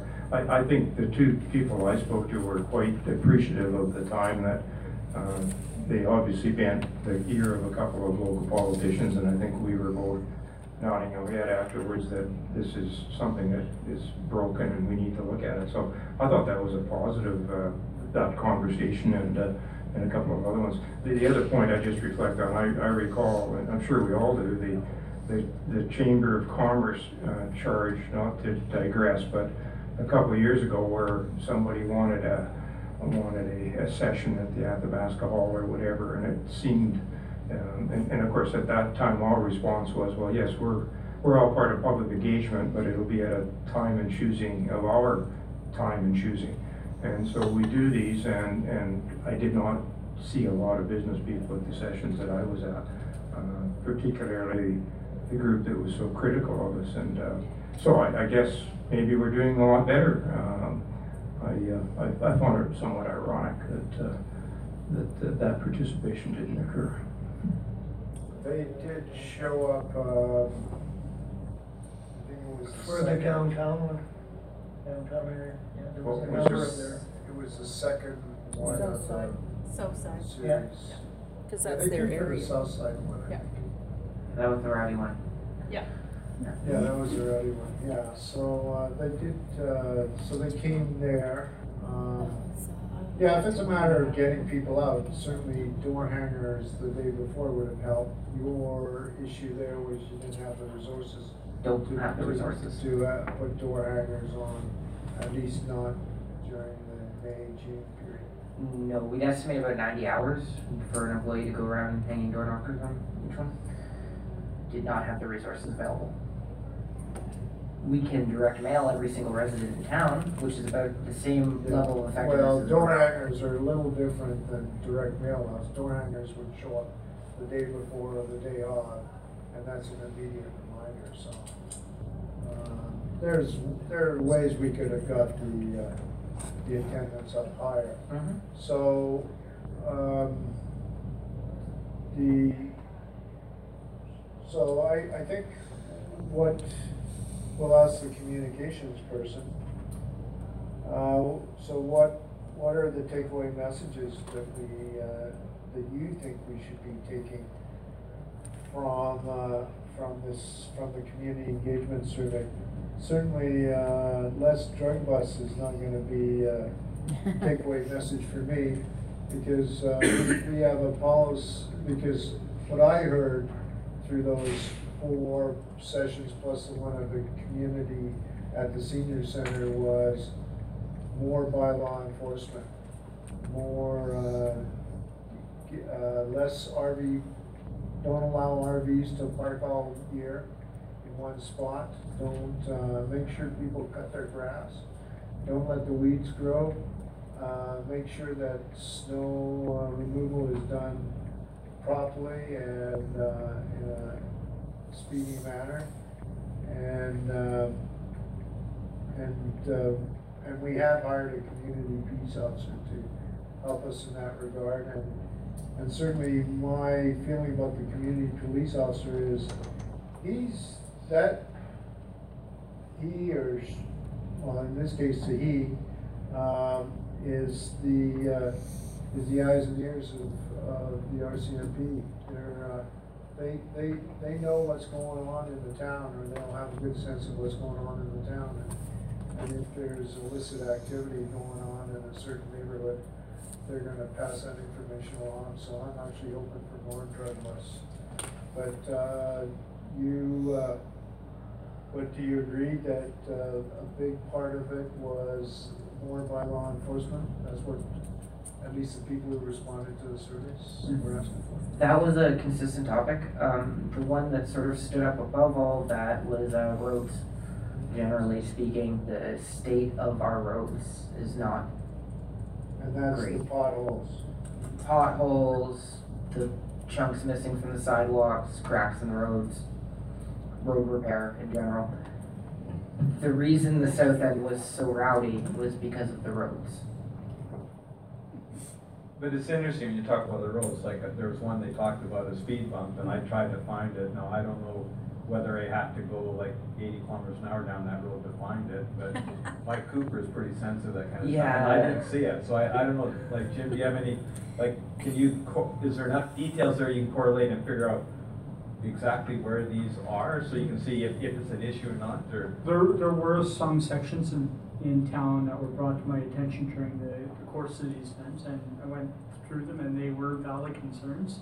Other ones, you know, like their state of the road was like a lot of other roads in town, and yes, uh, we do have to find a way of kind of keeping care of our roads, but, uh, we have just prioritizing which roads are gonna come first, but definitely some, uh, roads were brought to my attention that definitely should be raised in the priority level. But again. But for that, there is, and I'm not sure how, well, it's gotta be fairly science-based, there is a standard you can use to do an assessment in terms of the number of cracks or how thin the pavement is or whatever else, how much is broke up, right? So there is a, a- an engineering standard you could apply to do an assessment, say, well, these are more greater priority than some of these other ones, right? That, that's correct. But But if, um, so how does it work if we have the priority list and it's my understanding it's a combination of water, sewer and, uh, uh, pavement kind of stuff. What happens if water and sewer are great but pavement is lousy? When does that come into play? Well, that would be reflected in, uh, what I put into the budget this year and what we're doing is, you know, it's a threefold program. The first part is our neighborhood infrastructure renewal program, where we're addressing all the infrastructure, so water, sewer, storm, road, uh, sidewalk, curb and gutter. So all those are considered under that program. Uh, we have crack sealing, uh, crack sealing program, which, uh, we just re- received, uh, tenders today on. And we'll be closing, so we'll be getting that program started right, right away. And so we have that program going on to do intermediate, uh, repair to roads to kind of, uh, extend, extend the longevity of our road structure there. And then also, uh, this year under the budget, we had a pavement overlay program. And that one would address situations where the underground infrastructure is fine, but where the road infrastructure is, need, needs repair. And so that, that one street that we identified up in Saddleback that, uh, wasn't captured, was identified three years ago as part of the priority program, that didn't get finished last year, but will be included in this year's overlay program. So each year, I'll be coming back to council and say, and with the same kind of structure, that threefold uh, program to try to get the mo, the biggest bang for our buck, for, with respect to roads. So the information that you picked up from these meetings applied to the la- the latter two um, types, the overlay and the crack stuff. That's, that's correct, and in the one, uh, you know, we'll look at, uh, whether it can be easily, like, looking at one that was on the south side, we'll see if that one can be easily incorporated as part of the neighborhood renewal program. And so while we've got contractors on site, maybe we can fold it into that program. Uh, some of the other ones that we looked at around town, you know, we'll, uh, we'll have to find out where they're gonna go into the mix in terms of overlay projects. So there could be single one-offs where there's an issue that just needs to be looked at, right? That's correct. I have to say it was valuable having Mr. McQueen at, uh, were you at all the sessions? You, you weren't at the senior citizens, but you were at all the other ones, right? Yes, it was, your worship. Yeah, it was, uh, there were lots of questions for you, and I thought you handled them well. So- Anything else I, we should take out, take, out? what, any other, uh, learnings that you think are? Well, I'd like to know, was staff surprised by any of this? Like, something come up that said, oh, that's kind of a shock, it's, There- I don't think there was anything shocking. What was pleasant was that we were able to um, provide uh, a lot of residents, specifically the Shaftesbury Upper and Lower West Peace evening with, they're asking for a project, Shaftesbury Trail Pedestrian Path, Pathway kept coming up. And then we were able to show them that that's something that we're proceeding with this year. So there was a lot of um, reinforcement of the alignment of our priorities for trails and um, next year's trails or the following year. What we have planned is exactly or similar to what the communities were asking for. So, yippee, in terms of our planning, yeah. One other insight is I'm gonna share with council that, uh, I found interesting, most of the residents, uh, that we were, got engaged in talking about the cost of infrastructure. But once they kind of saw where everything fell into the mix and seeing what the annual costs were per year, fully appreciated that, you know, instead of saying, well, why is my street not next, they could actually see that we had a plan in, in progress of how we're going to tackle the next 20, 30 years. And I think they, uh, for the most part, most of the residents appreciated that. Nobody offered to throw half a million dollars on the table to get a street done? Wow. Fortunately not. So the one thing I picked up, I thought was a, is a little unfair, the people in some of the streets that are not currently paved saying the town should pave, pave it. And I, I guess my view, if, if those people want their street paved, they get the petition together and they come up with a commitment to pay a portion of those costs, then, then the town will look at it.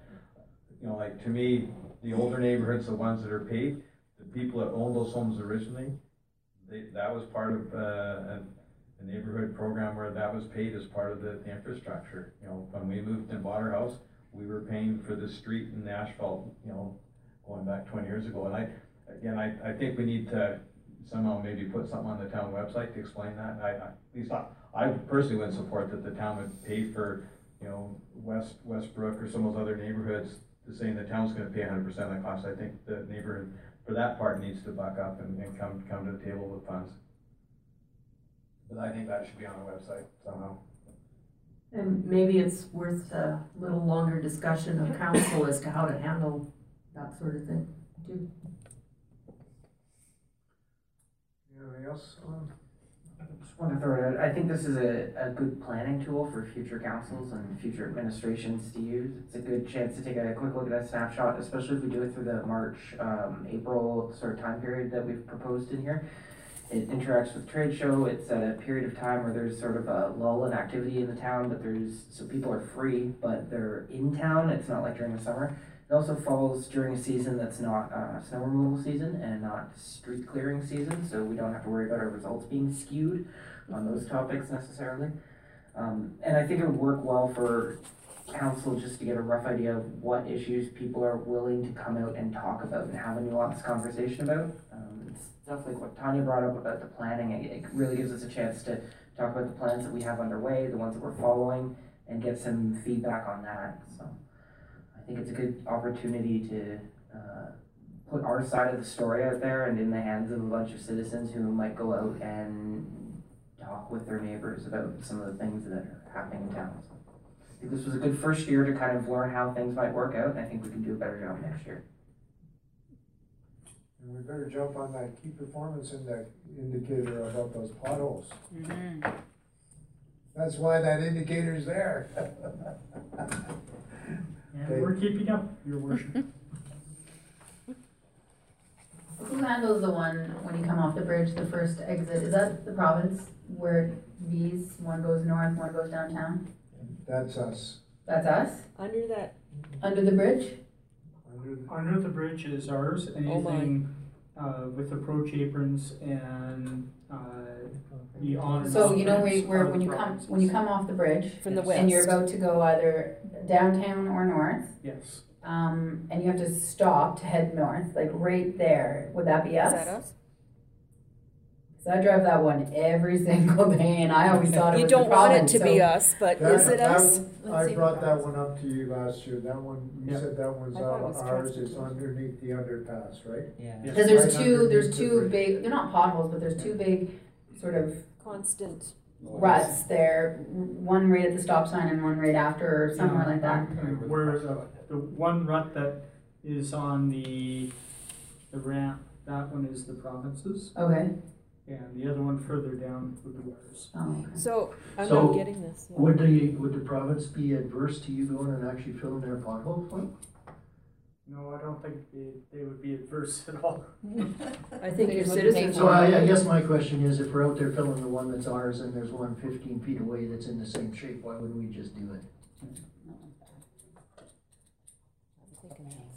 So there, there, uh, I, ge- I think we should underscore this, there's a liability for us to have potholes, right? So somebody with a motorcycle goes past a pothole, uh, ends up, uh, not just the bike, but, uh, they get injured, break a wrist or something like that, we're liable for that, aren't we? Uh, yes, there is some, uh, limited liability with respect to that, whether, as long as we're, uh, doing our due diligence, doing is preventive maintenance and have a preventive maintenance program in place, and we're complying with that, uh, then that limits our liability through there, like if a pothole helps overnight, you know, you can't be liable for that, whereas, because the, the onus would be that they would have to prove, uh, prove negligence on our behalf in that regard. So how about, uh, it's not exactly potholes, but some streets, and I don't know if it's a sewer system or whatever, but they get quite nice little valleys in them. If you flew over that too fast, you, So what you're saying, I should look at our speed limits. well, it's, it's not a pot, it's not a pothole, but it's a, hmm, like people's lights do funny things when they go through. Okay, we'll talk Okay, after. Can we, uh, uh, is there a specific motion that somebody wants to make out of this, or if, or if not, maybe a motion for information? I'll make a motion to accept You for only did it information. Once. All in favor?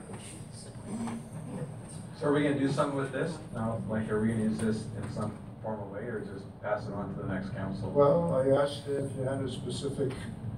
Well, I haven't thought about it, so maybe, maybe we can bring it up in PG meeting why don't we sometime. ask, uh, Atom, uh, what are your recommendations after this?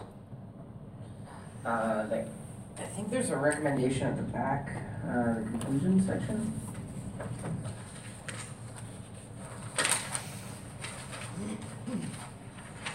Is that before the graphs and the tables? There was a conclusion section. Uh, recommendation, yeah, basically just to, uh, approve the recommendation. The recommendation is to approve the recommendation. Yeah. Um, Recommendations. Overall, the process met the specified goals. Some notable areas for improvement to improve both data collection and community participation include Annual and reoccurring late March and early April is recommended as a time as that would make use of large community gatherings such as a trade show to bolster responses. The predictability of a reoccurring date will allow residents to prepare in advance. Uh, second recommendation was, uh, well, basically less meetings, uh, because administration doesn't want to be out there for four nights. Three, the town should make available any online, should make available online any report studies or documents that help in the development of infrastructure policy in a in an effort to better inform residents. So that was somewhat touched on by some of the, uh, some of the councilors as well as director of engineering is, uh, we need to, uh, we need to articulate both the neighborhood renewal policy and also the, uh, how we, uh, address preventive maintenance. Yep. So, uh, uh, Ms. Young, perhaps you could, uh, spearhead that one. Uh, that administration review the feedback in comparison to current business plan and see if there are any alignments or recommended, recommended adjustments. So that was the purpose of this, these engagement thing, these engagement surveys was to, uh, so that, uh, the incoming council would be able to, uh, to, uh, to look at their strategic, to develop their strategic plan based on this input. Yes. So one other question that brought up, I mean, you flagged that this, that this was part of the recommendation of the CUF report, and I maybe missed that. My recollection is we started, we had, he had twenty-two or three recommendations, we bit off a number of them. My recollection is we didn't finish off all of them. We wrote back to the minister and said, we've done this, here's our plan, and he wrote back and said, that's good. I don't believe we, you know, have a document that says we've done everything that we're gonna do. Um, maybe there's, maybe I missed that, so, I don't know, Greg, could you check and maybe provide that to me? Well, I can give you some We have a letter from the minister saying that we've satisfied their requirements for the CUF report. So this, at this point, is just, um, extra credit. Well, yeah. But I don't think we did everything, like, No. all the specific recommendations, and I understand the minister, they don't wanna, you know, get into the minutia. We did most of the recommendations, but not all of them. You- You're right, Mr. Bird, there, the, we did create a list, and there were supposed to be comments in it, and that list has never been completed. And I would say that this wasn't part of the CUF requirement to do these community engagement surveys. If you recall, when we first came into council, we wanted to, we, we actually wanted to do community surveys right off the bat. We never, uh, for a number of reasons, we never got around to it. And, uh, but we did have a strategic plan. And if you look through that strategic plan, I, I would say that we could check off, put a check mark by ninety percent of the items that are on that strategic. So I don't think this was part of the CUF requirement, but A, you're right, there, uh, we did have a list, and I was able to dig it up the other day.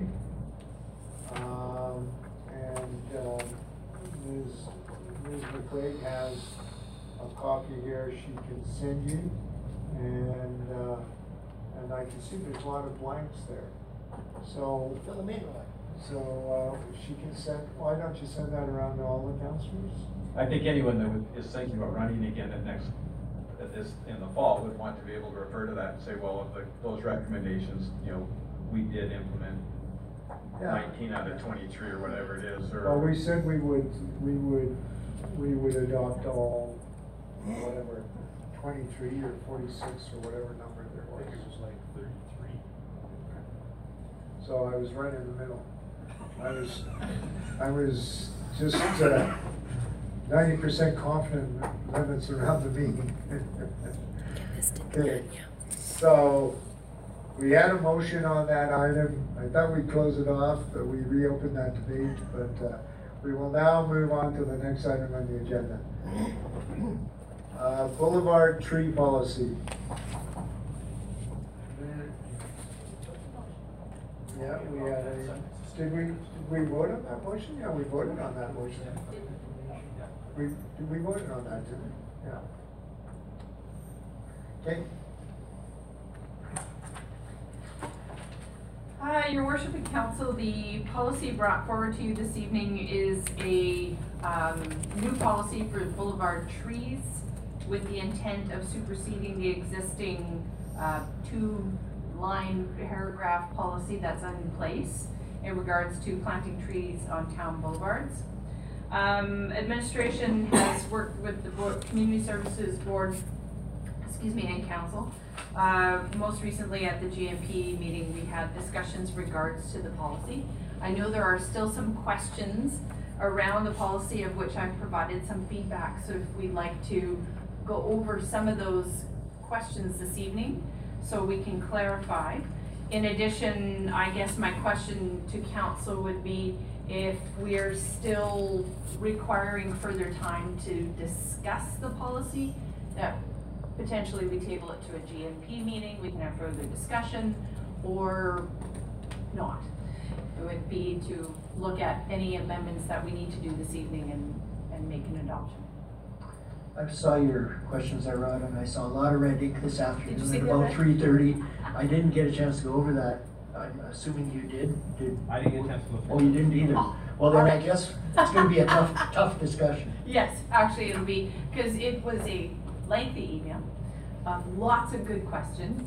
And I was able to provide some feedback on some of it, some of it, yeah, is, that would need to be discussed further. And there was actually a couple of really good ideas that, um, I picked up out of some of your comments, Counselor Burr, that precipitated some additions. For example, um, we're looking at adding, uh, a statement in regards to inspection of the boulevard tree prior to the town taking ownership of the tree.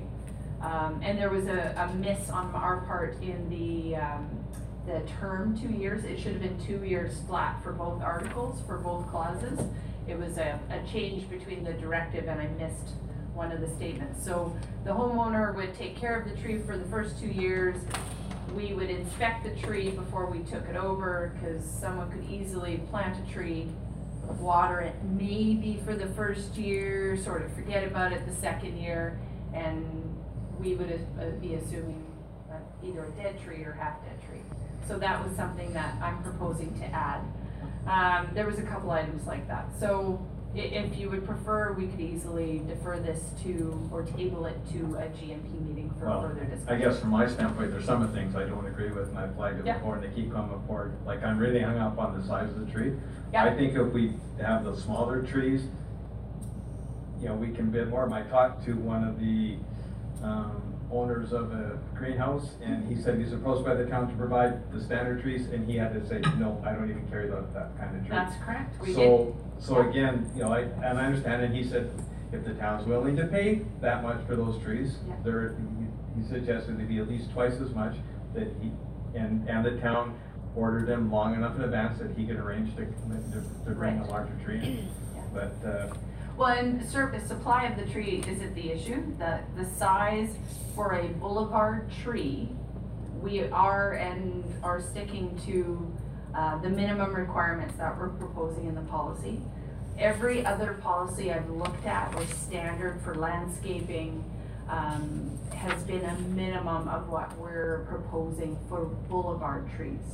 When we are doing plantings in parks, green space, other locations, we'll take various sizes of trees, right from the saplings to, if you're willing to give me a ten footer, I'll, I'll take that too. Um, and we'll do that easily, and that's in the directive. But for boulevard trees, we are looking for a larger tree, absolutely.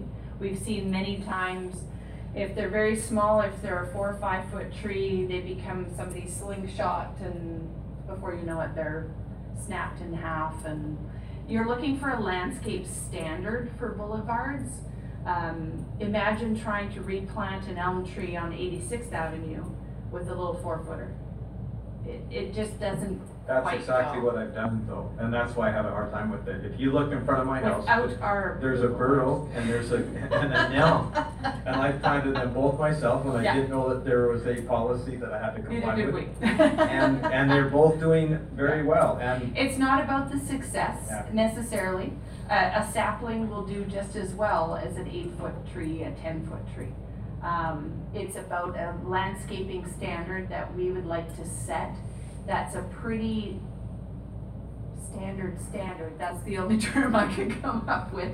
What you're saying is, Yeah. based on your review of best practices. Correct. Your, your.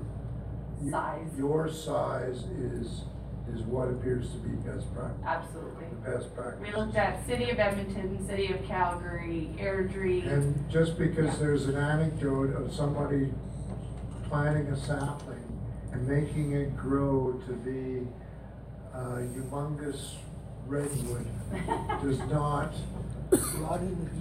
does, does, does not undermine your argument. Correct.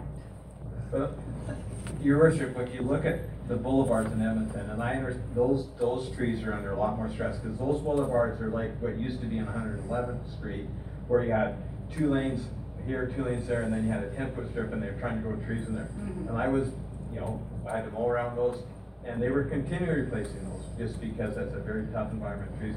And the city of Edmonton, way back when, they, they tried to water those on a regular basis, just because it's such a harsh environment. City of Edmonton also has, you know, as part of their urban design in their new neighborhoods, that they, they specifically require boulevards and they try to get trees to grow in it. You know, which is, to me, is totally different than we're talking about the boulevards on, on some of our residential streets where, where they're planting it there, where there is not that same pavement on both sides where the trees naturally get, get enough moisture that they do reasonably well. Mhm. So I think, to me, there, there's a difference. Well, it- I would put a motion on the floor, your worship, to table this to a future GMP meeting, Well done. making sure that Councillor Burr is in attendance at that meeting. Your motion might be defeated. We haven't Okay, voted all on in it. favor, Councilor Dino's motion. Opposed? Motion is carried. Okay, uh, request for decisions, county liaison to the Peace, the Peace River Regional S- Recreational Complex project. Correct, correct. Um, administration is, is requesting of council, if you so choose, to assign a council liaison, as it were, to the project team, uh, for the duration of the construction of the PRRC.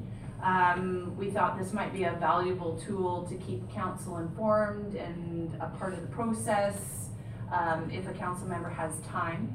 The other proposal within this uh, document is a recommendation to maintain two seats or the opportunity for the members of council that have been appointed to the Regional Recreation Facility Committee to attend meetings when they can, um, based on their schedules and so forth. So not necessarily having three places at the table, the opportunity for, um, council representatives to come in and sit in on meetings, um, just to be a part of the process and provide that communication flow. Councilor Dino, do you want to volunteer? Well, I might want to volunteer, Mr. Mayor. But I think it's a wonderful idea. From experiences of Rotary House, Yeah. that really helps whoever's in the background knowing about the project, but if you don't get timelines, details and stuff, it, it just doesn't help the whole overall. Yeah, I, I, it sounds as though we're on the same page. I thought maybe I'd have to sell this idea, but, uh, um, I, I'll just default to the, to my short experience with Rotary House. And I think what I saw there was the, uh, uh, once the group started, this is largely driven by, uh, North Peace Housing, but also by the architect. So basically, the requirement was for the two-week look-ahead schedule and then the construction schedule. And I think what happened, uh, as the group came together, um, I think a lot of people felt much more comfortable working with the general contractor. And I think the big, the big savings is that the, uh, they put an end to these damn change orders. And they cost you big money. Uh, somebody, and, and I'm looking at Jim here, but there will be issues when you build a twenty-three million dollar facility. Absolutely, there will be. Uh, so what I saw in my short time at the Rotary Group was, uh, um, you know, the, the electrical guy from Grimshaw or the, the, uh, the concrete guy from Inland or, or the E, E-construction guys, uh, they became quite comfortable with the general and, uh, it became a problem-solving discussion and, uh, it sort of avoided the, the, the finger pointing and, no, you don't put down the tile on the floor before you put the drywall up. Uh, you know, there's those kinds of little things. So, uh, I, I think it's a great idea how we tackle it. I wasn't sure, but I was looking at the two committee members and, um, if they choose not to go, then it sounds as though the deputy mayor is interested. But, uh, yes, I'm, I too would attend if, if, if needed. That's my commercial.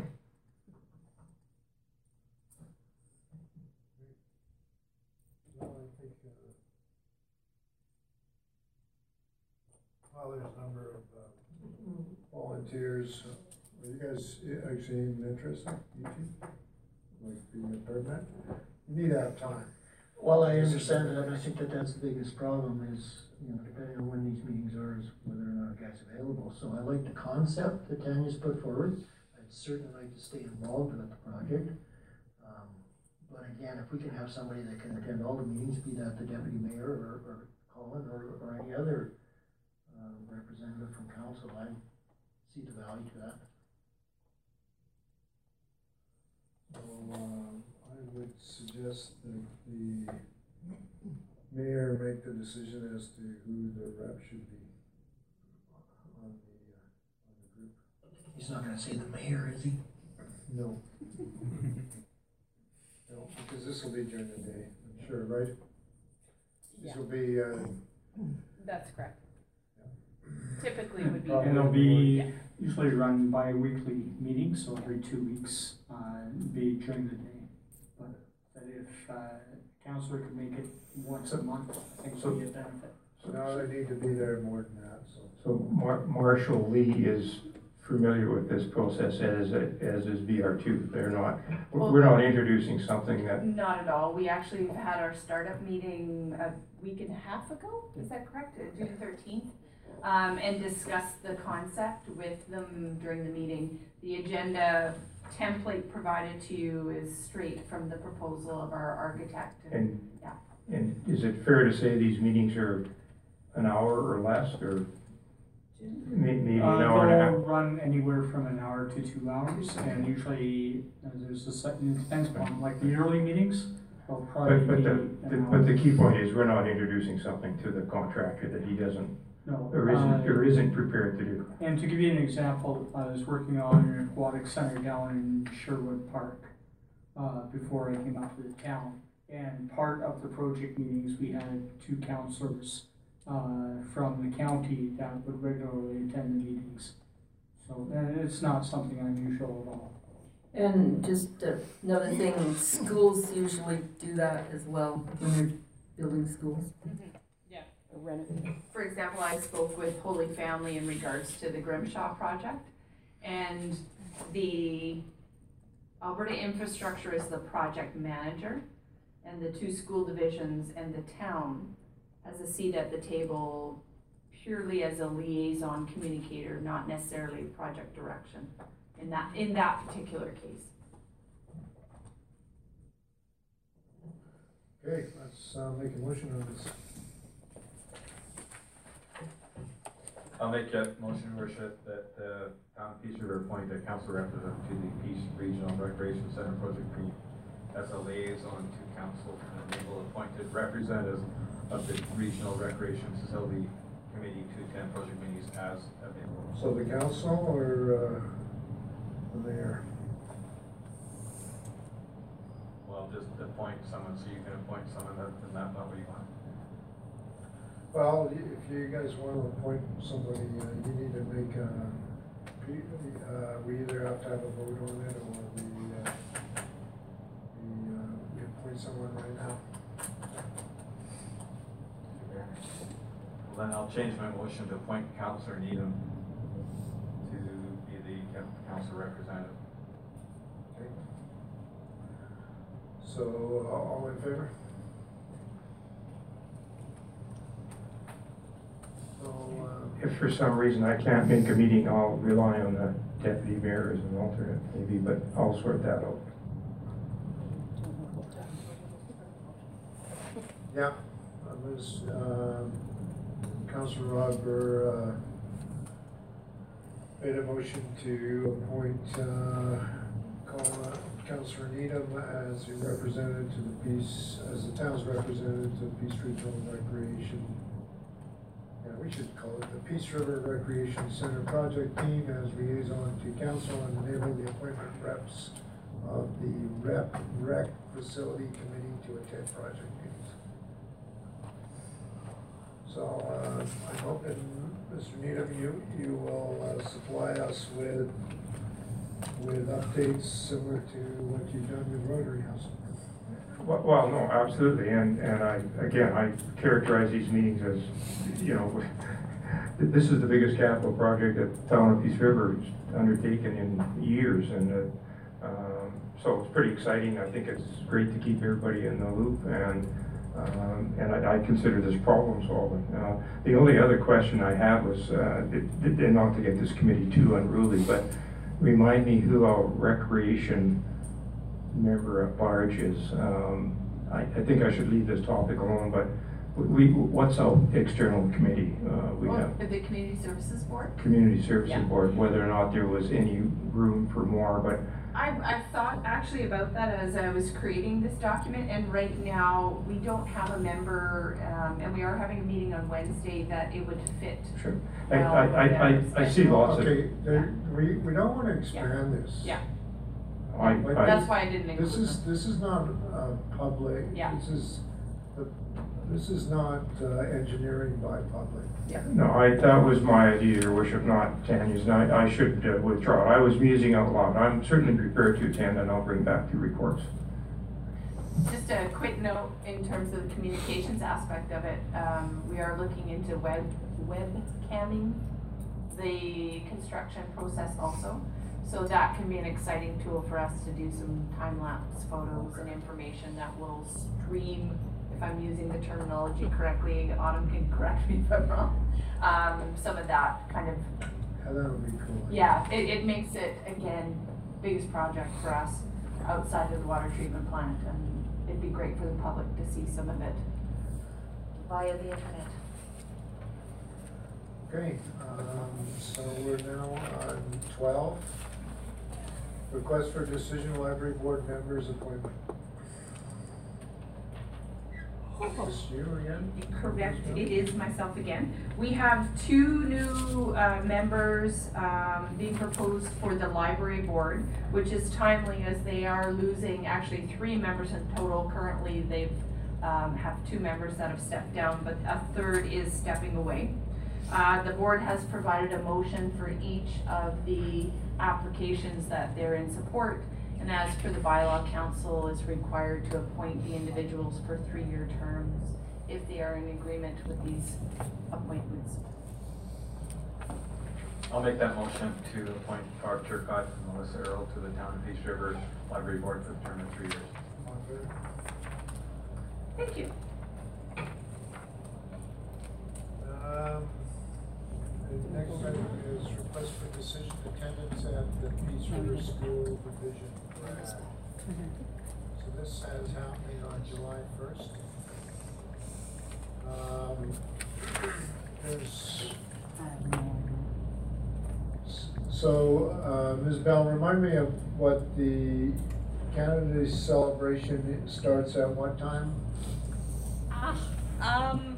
Eleven, Eleven I believe- AM, believe it says one o'clock. uh, eleven AM at the museum, Right. and then one o'clock at the park. Okay, Yeah. and so the mayor will be uh, tied up, the original request Correct. was for the mayor to bring greetings on behalf of the town to the high school grad.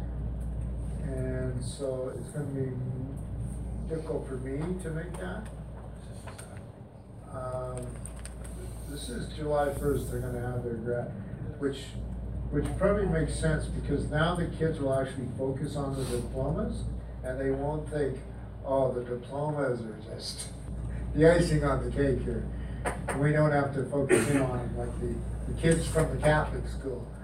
Um, so, uh, so they would like, uh, Emily Powers, uh, from the graduating class of twenty seventeen, uh, asked for someone from, uh, the town council to bring one to two minutes of greetings.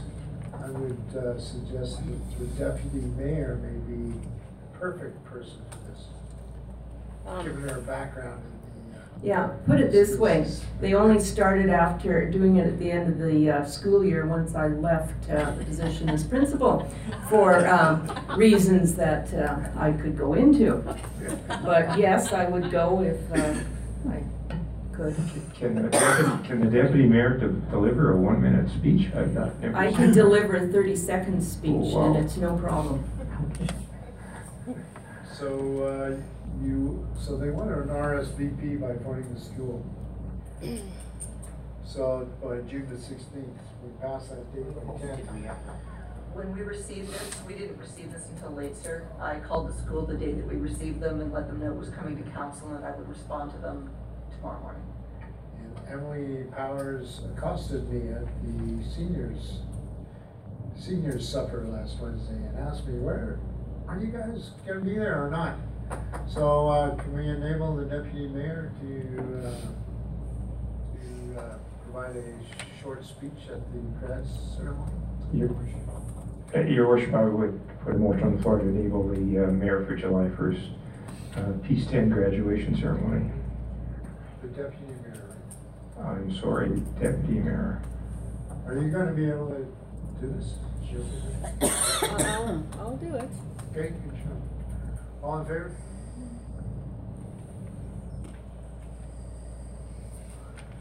Okay, um, request for decision, council participation in Peace Fest pancake breakfast. We kind of touched on this. Jeff McCann, uh, would like us to flip pancakes for him, uh, Peace Fest on July eighth at eight thirty in the morning. Who is, would be able to attend? Okay, okay. I can do a little bit, but I have a family commitment that day too. So will you be there at eight thirty or will you? I would be there at eight thirty, I'd probably have to leave by ten. Okay. Oh, well, that's, shoot, hopefully breakfast will go there by then. Moving into Probably lunch. eleven, so, twelve. I'll be out of town. Normally I do attend that, but uh, this year I'm out of town. And deputy mayor? Um, yes, I've indicated that I would help out. Yeah, I'll, uh, I'll attend as well, so, so deputy mayor, myself, Councilor Neal, Councilor Burr, and Councilor Ford will be sleeping in. Because I won't be getting home till four. So we have to Well, be why there? don't you just stay, Just stay up. stay up? He ended up doing that last year, if I remember correctly. Stay up, just don't drive. Okay, So we just go there for drive. Um, uh, well, that's the impression I got. Typically, they have stuff pretty much ready to go. Um, It's not like the tables are full at eight thirty. Okay. You're gonna get a few people, but I think they wanted a couple of shifts, two hours apiece or something like that. I Thought I s- read that someplace, I don't know where. It's a fun Anyhow, we'll, uh, yeah, you can get the details for us. So who's making that motion to, I'll make that motion, Richard. okay, to enable mayor and council to participate in the pancake breakfast? And bring greetings on behalf of the town, all in favor? Is the press gonna make this a big news item? Council meeting, flipping pancakes, July eighth? Um, request for decision on advance vote and incapacitated electors. So before council is a, uh, a report, now we're gonna get into uh, a whole bunch of election type items over the next, um, couple meetings, just to clarify advance polling dates. and other, um, provisions to allow for a straightforward and non-controversial election with no Russian meddling or whatever it takes to make sure that it's, it's pretty clean. Sure the Russians don't have a IP address. Well, well, we're, I think we're off their radar, but we'll, we'll really, uh, beef up the security to make sure. Um, so this, this report is looking for two items. Uh, the, uh, provision of advanced voting dates and the provision of allowing for the attendance of a deputy at a residence for incapacitated, um, uh, voter.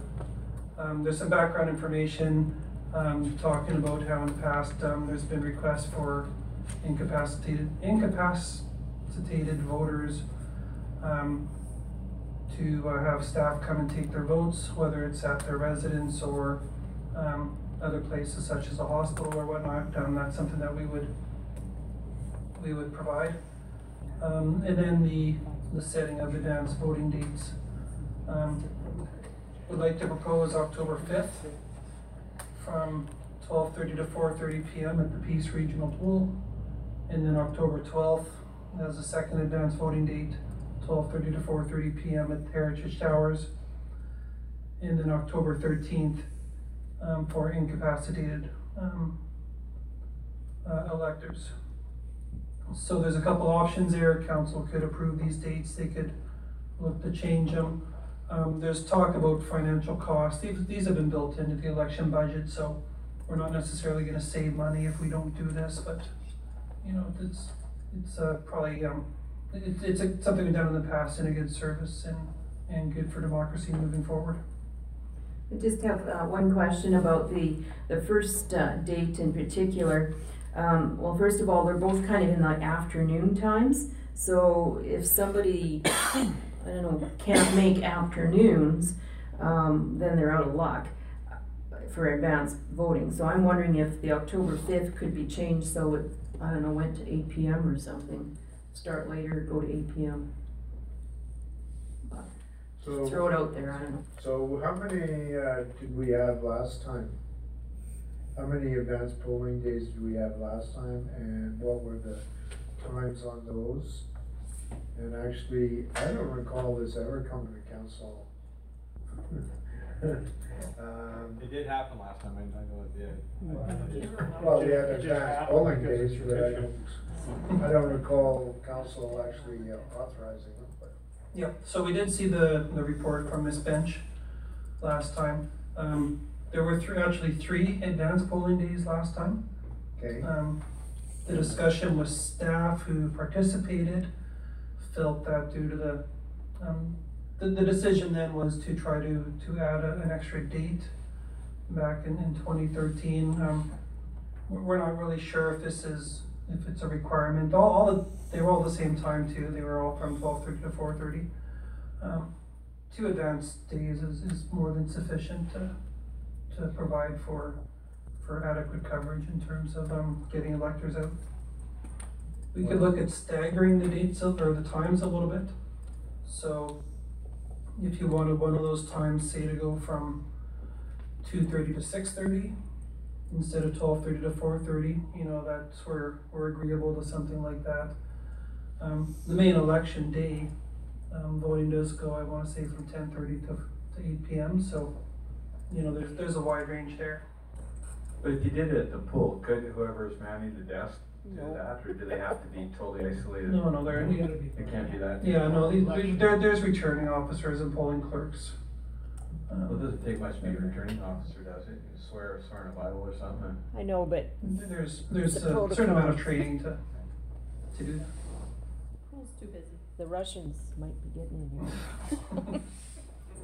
So, Um, I, I'm in agreement that the advanced, uh, the incapacitated electric one should go that way. My motion, if I was to make it though, would change the, um, October fifth times. To what? Um, three o'clock to seven o'clock? That- Okay, I move that the council establish, um, advanced polling on October fifth from three P M to seven P M. October twelfth, twelve thirty to four thirty P M. And establish nine thirty A M to twelve thirty P M on October thirteenth for incapacitated electors voting at home. What locations? These are one at the, the Heritage Tower and one of those was at the pool. So add into my motion, um, the pool for October fifth, Heritage Towers for October twelfth, and then home is home. Okay, all in favor?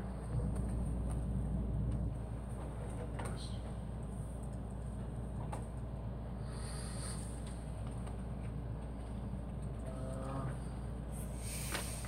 Okay, next item is, uh, training for elected officials.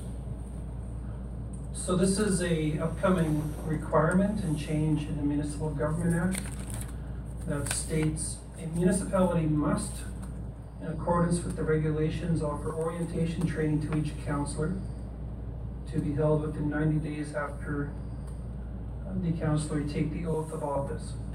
Um, so administration's trying to, uh, to accommodate this upcoming requirement and, uh, figure out a way to, um, provide this council a way to, to make that happen. Um, so municipal affairs and AUMA, um, are, um, offering elected officers education program, uh, at a number of locations throughout the province between October thirtieth and January twelfth of twenty eighteen. And given these changes, administration feel that, um, both new and returning elected officials would benefit from this training and are recommending that council consider making attendance at the training mandatory requirement for all elected officials of the town of Peace River. Um, so staff are also proposing that the councilors attend the November second to third, twenty seventeen session in, in Grande Prairie. It's the closest one. Um, And pay for those costs as, as part of a court, or part of, um, being a counselor. If a counselor is not able to te- attend, um, they would be free to attend any of the other sessions. Um, but it'd be a requirement that, that they would have to pay for it themselves. So, again, a couple options here. The council make the attendance compulsory for all elected officials. Um, then the other option, council not make training compulsory, but instruct administration to arrange the elected officers' education program with respect to compliance um, with the MGA section two oh one point one. The council's recommendation is for option one to make the attendance, um, Yeah, I'm, I'm really not following this, so, uh, so the elected officials' education program that you want counselors to attend, is this the, is this the thing that, uh, our friends at, uh, MMSA put on? no, Okay. no, this is through the provincial government. So is this doing, is this at, actually at the AUMA? No. No. So, so you can go to the AUMA, uh, but it doesn't count? Convention? That's correct. This is a, this is a two-day course called Municipalities 101, the essentials of municipal governance.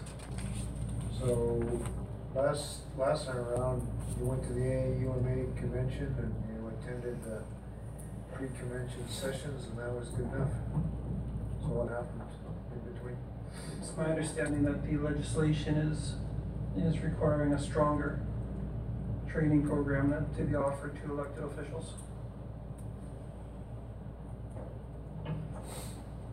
My two bits are, I thought, you know, between what administration would provide us when we started and attending the MSA and attending the one session down there, I thought that was lost. I guess, uh, you know, and I personally wouldn't want to have to go through all again if, if I decide to run. I, you know, like, to me, that would be further redundant, I don't know that we would learn anything. So, like, I think it should be mandatory for new, newly elected, but not, not returning counselors. I mean, if we haven't figured out by now, I think there could be an issue. Uh, But I don't think it's an option, is it, as of July first? So, what, what's, No, what's gonna happen? The MGA, from my understanding, it says you have to count, the town, we have to offer it, but it's not mandatory that counselors take it. That's correct. Oh. Yes, so the town has to offer it. We would encourage the counselors to partake in it, but we cannot enforce that. And if council wanted to have some other mechanism to enforce that, they would have to do it through, um, an an existing bylaw. So just for your information, the MMSA one, they're not going to do it because these came out. So, What about the AUMA? Would they be offering it still? Because this is coming out, they're encouraging everybody to do it there. So maybe this will be the only option. so AUMA and AAMDC have come up with this program, which is the two-day course on this, that, and everything. And I, it's my understanding that yes, there would still be sessions offered before conventions and so on, but I don't know, whatever. And I think the other thing that plays into this is that this training is supposed to be offered within ninety days of the election. And, um, that, so I know, um, Mr. Town, uh, mentioned, um, Grande Prairie, Manning is also able, or having one December eleventh and twelfth. It's later, whatever, but. What we are unsure of, and really, you know, we're really committing to spending two hundred dollars per counselor. Um, we're uncertain about when we can cancel that, so for example, you know, if we do have the election in, in mid-October, um, or late October, can we cancel a week before this and send someone to Manny or whatnot? So, again, we're just looking for, to, to offer this, um, without the certainty of, of when we could cancel that and try to reschedule and, and how that would work out.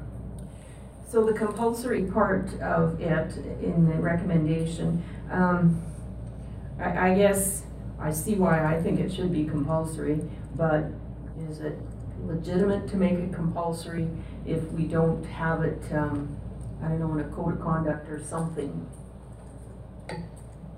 Which we have to do before then, right? That's another requirement. That is, that'll be coming to council in the next couple months, yeah. I'm not sure what that framework's gonna look like, but So- it's something that will be So coming forward. Theoretically, then, uh, if you were a newly elected counselor and didn't take the training, is there a uh, prohibition, i.e. you cannot attend a, a coun, a council meeting because you haven't taken this, or that's yet to be determined, like? It's to be determined, yes. To be determined, okay.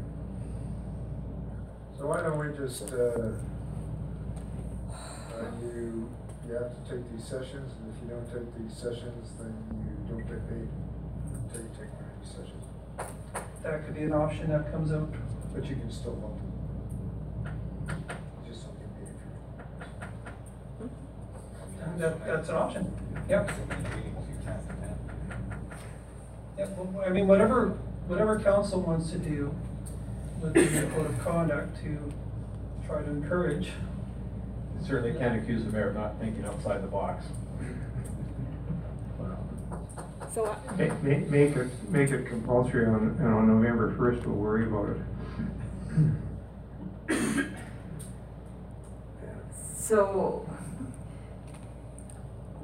somebody can help me with this motion. I, I move that council be enabled to attend the elected officials' uh, courses offered through EOEP. Um, and the preference go to November second and third, two thousand seventeen in Grande Prairie. But why won't we go to Manning? Well, I said the preference. You could still go to Manning. If you wished. Is the one I pray? Yes, High Prairie's January eleventh and twelfth. Again, I, I'm just speaking from my own experience, and I would say the sooner you get new council members in and get the course into them, the sooner they're gonna understand the process. So why would you wait three months and go in January when you can go in November second. Is this a big debate because we actually have to register for the courses right now? Or are we just making a motion saying that we're gonna require this? We're, we're just trying to plan ahead. It's already required, right? Well, no, he's saying it's not required, it's saying that we have to offer it, but it's not required for people to attend. Oh, so I guess I'm confused about what we're looking for. Are we looking to set the dates, or are we just looking to say, we make this mandatory for all elected officials, whether they're new or not? Needs to come in later. Right, date to be determined with when the new council is elected. And, and that could happen.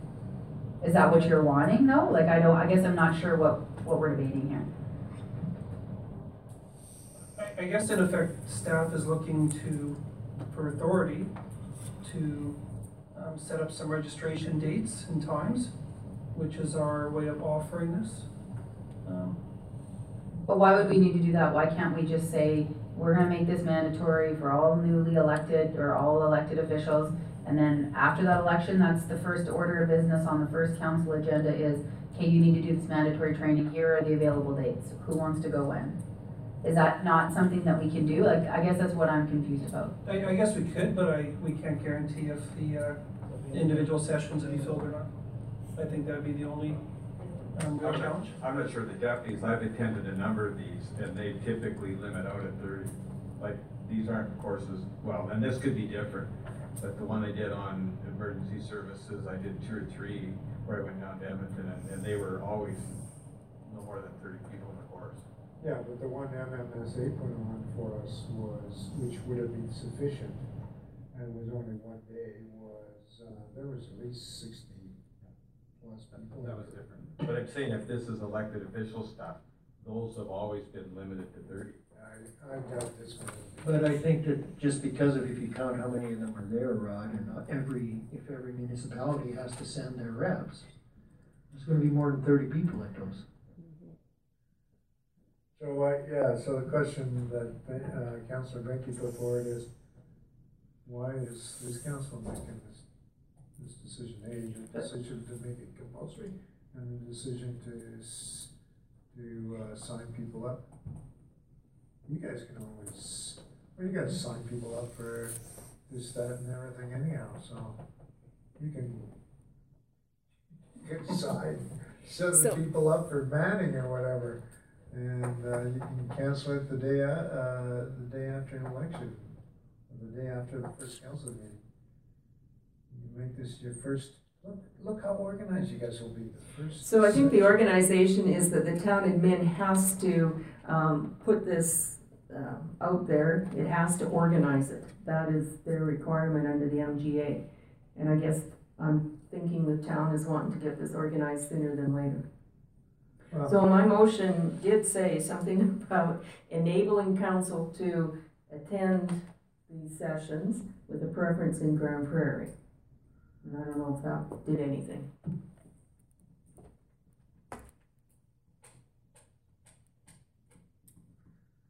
Guess for most of us, it's kind of like, uh, let the next council decide, I think.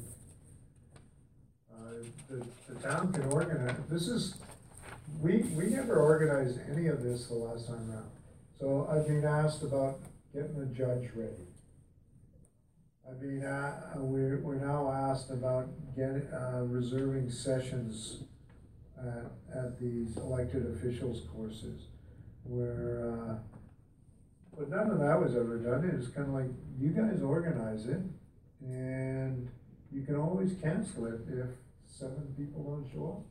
And when it came to the judge, uh, like I said, is usually that's the, the, the incoming mayor will have some preference as to who, uh, who will do the swearing in. I put out Rick Mackin, Rick, is his name Rick McIntosh? Macintosh. So you can contact him, but, yeah, this administration seems to be kind of keen on being organized, so, uh, that's fine. Um, but I don't know why you need our motion on this. You can, you can reserve seven spots in Grande Prairie or seven spots in Manning. Or, uh, or seven in both and then cancel when you don't have enough.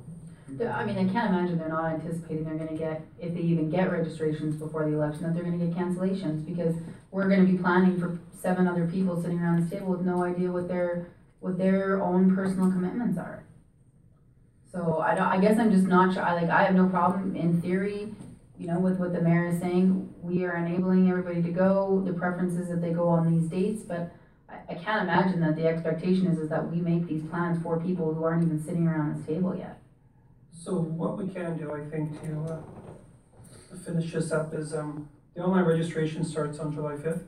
We could start to do that, register people, find out the logistics around that, um, and see what that looks like, report back to council if we think there's an issue, like if we have to make a firm commitment or discuss cancellation, that kind, kind of stuff. And then come back on what the actual, uh, council requirement in terms of a motion is regarding this, this training, and maybe we do that in conjunction with, um, any code of conduct changes. So did you have a motion on the table, Deputy Mayor? Mhm. And what was your motion? I've forgotten. I think it was to enable. I think it was enabling counselors, enabling counselors to attend, uh, this training and preference going to the Grande Prairie session. Uh, it's a motion, it's on the table, so. All in favor? All in favor? Passed. I think we should let Manny. Well, Well, it's passed. Cool. You decide on Options that. there.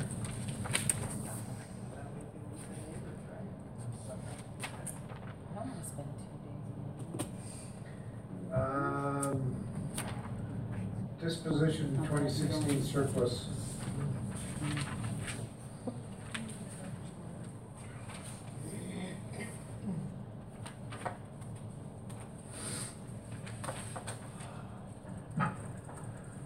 Okay, so before council is a report on the uh, year-end results and disposition of the twenty sixteen surplus. So, um, council's received and approved the consolidated financial statements, um, which talk about the overall performance of the town and all the funds of the town, operating capital and reserve funds and, and the year-end position is, is reported on that basis.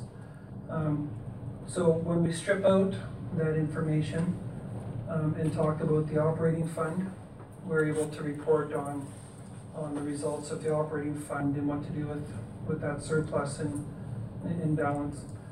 First thing I want to talk about is in 2016, there was one significant item that um, helped uh, generate our, our surplus position, and that was uh, funding towards the regional airport um, with the decision of our municipal partners to assist in funding, something that we didn't budget for.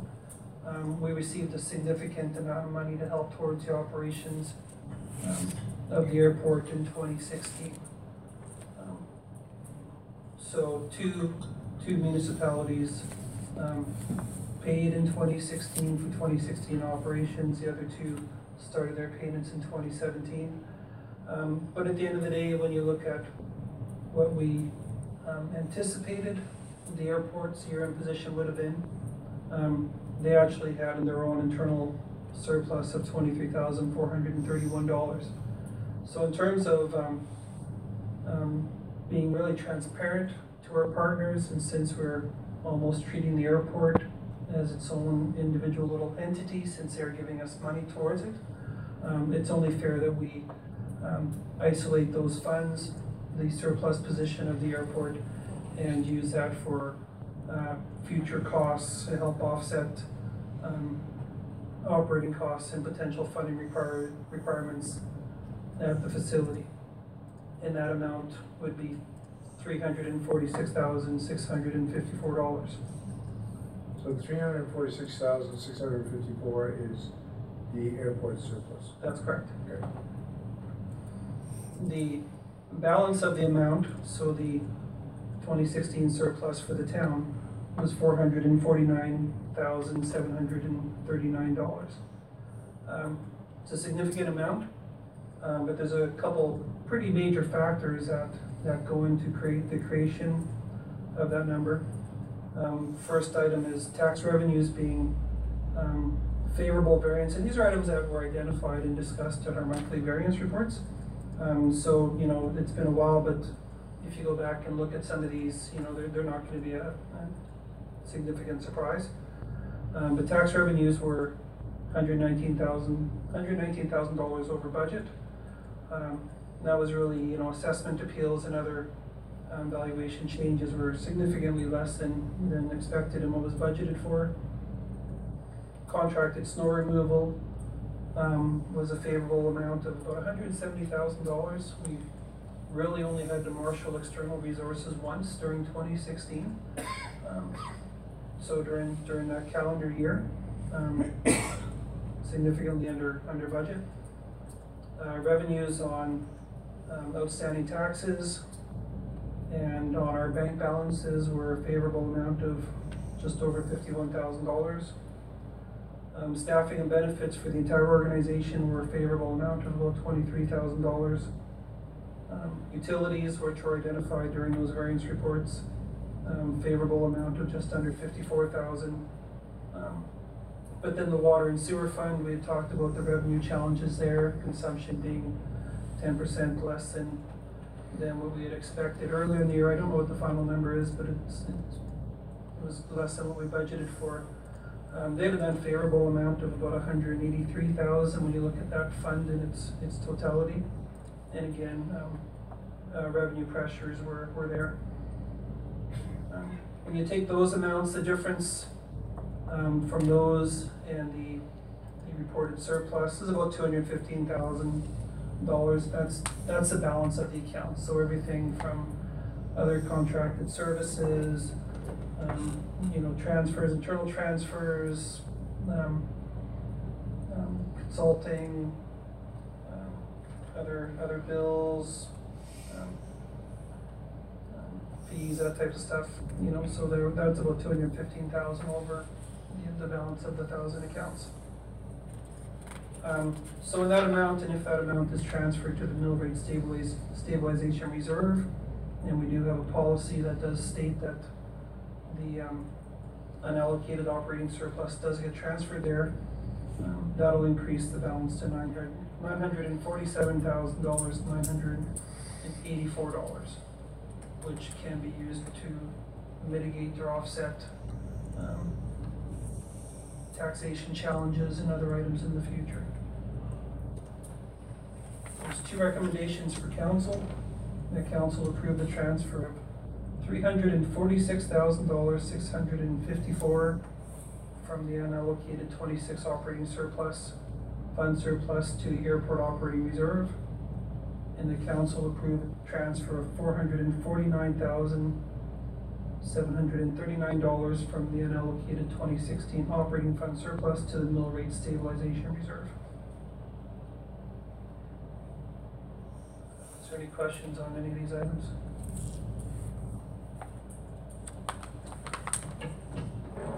Make that motion. So, yeah, your numbers don't quite add up though, right? What am I missing here? So you have, uh, so you got three hundred and forty-six, uh, four hundred and forty-six thousand odd dollars. And that is for airport, and you're gonna transfer that directly to the airport operating reserve. Okay. Yes. Um, then you have a surplus of four four nine points, four hundred and forty, call it four hundred and fifty thousand dollars. Then you add on it a hundred and nineteen, and you add on it a hundred and seventy, No, that's included, isn't it? is it? It- It's, so that, that one nineteen makes up part of that four hundred and fifty thousand. Okay, So I'm really just trying to say, of, of the four hundred and fifty thousand dollars surplus, these are the chunks or the portions that it's, that encompasses that amount, or makes up that amount. and where's the two hundred and fifteen thousand come from? So if you take the one, two, three, four, five, six items that I mentioned there, um, the two fifteen is the difference of those six items from that four hundred and fifty thousand dollars. Okay, so, so I take my four hundred and fifty thousand, I subtract these off, and then I add on the one eighty-three, and I, I should be short another two hundred and fifteen thousand, that's come from sundry accounts. That's correct.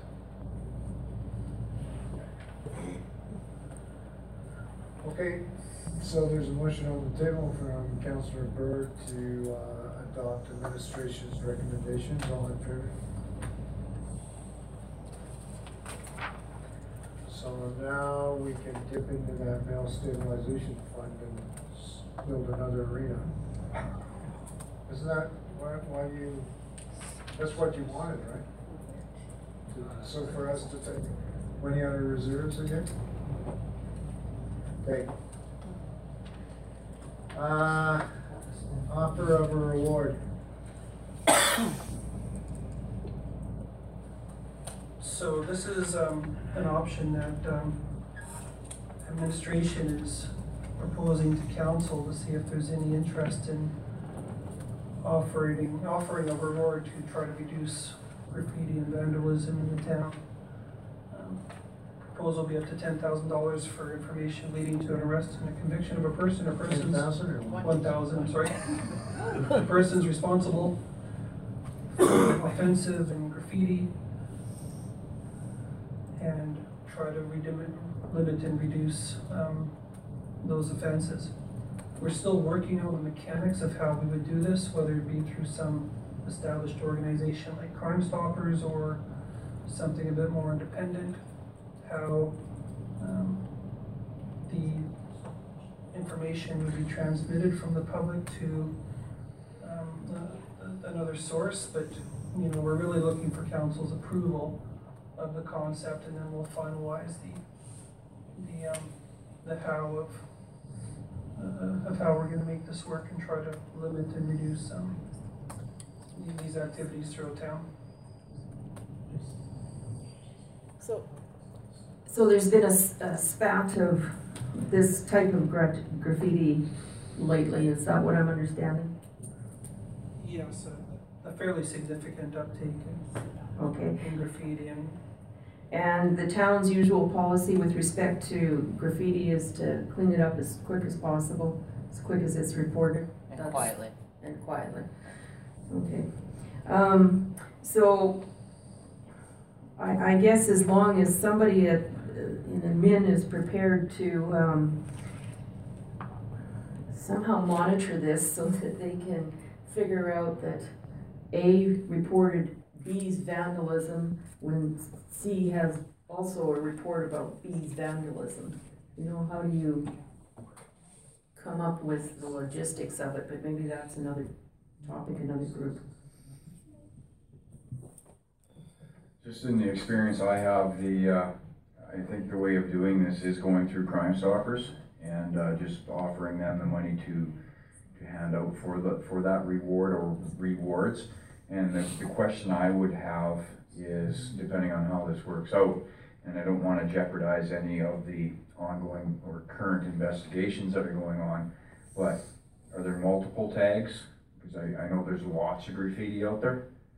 Are we looking for one, two, or, like, are the tags by one person, or, seems to be two. so two different?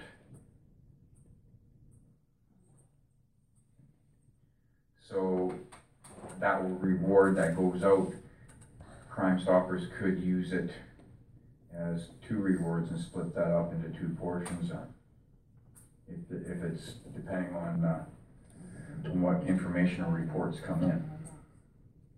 There might be, there might be multiple charges there.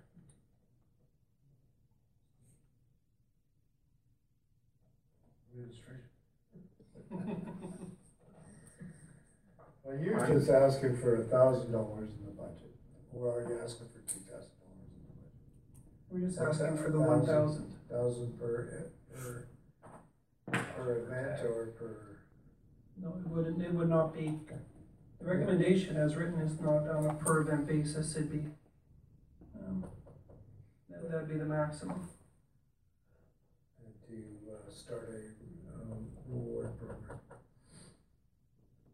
The details that you'll work out later.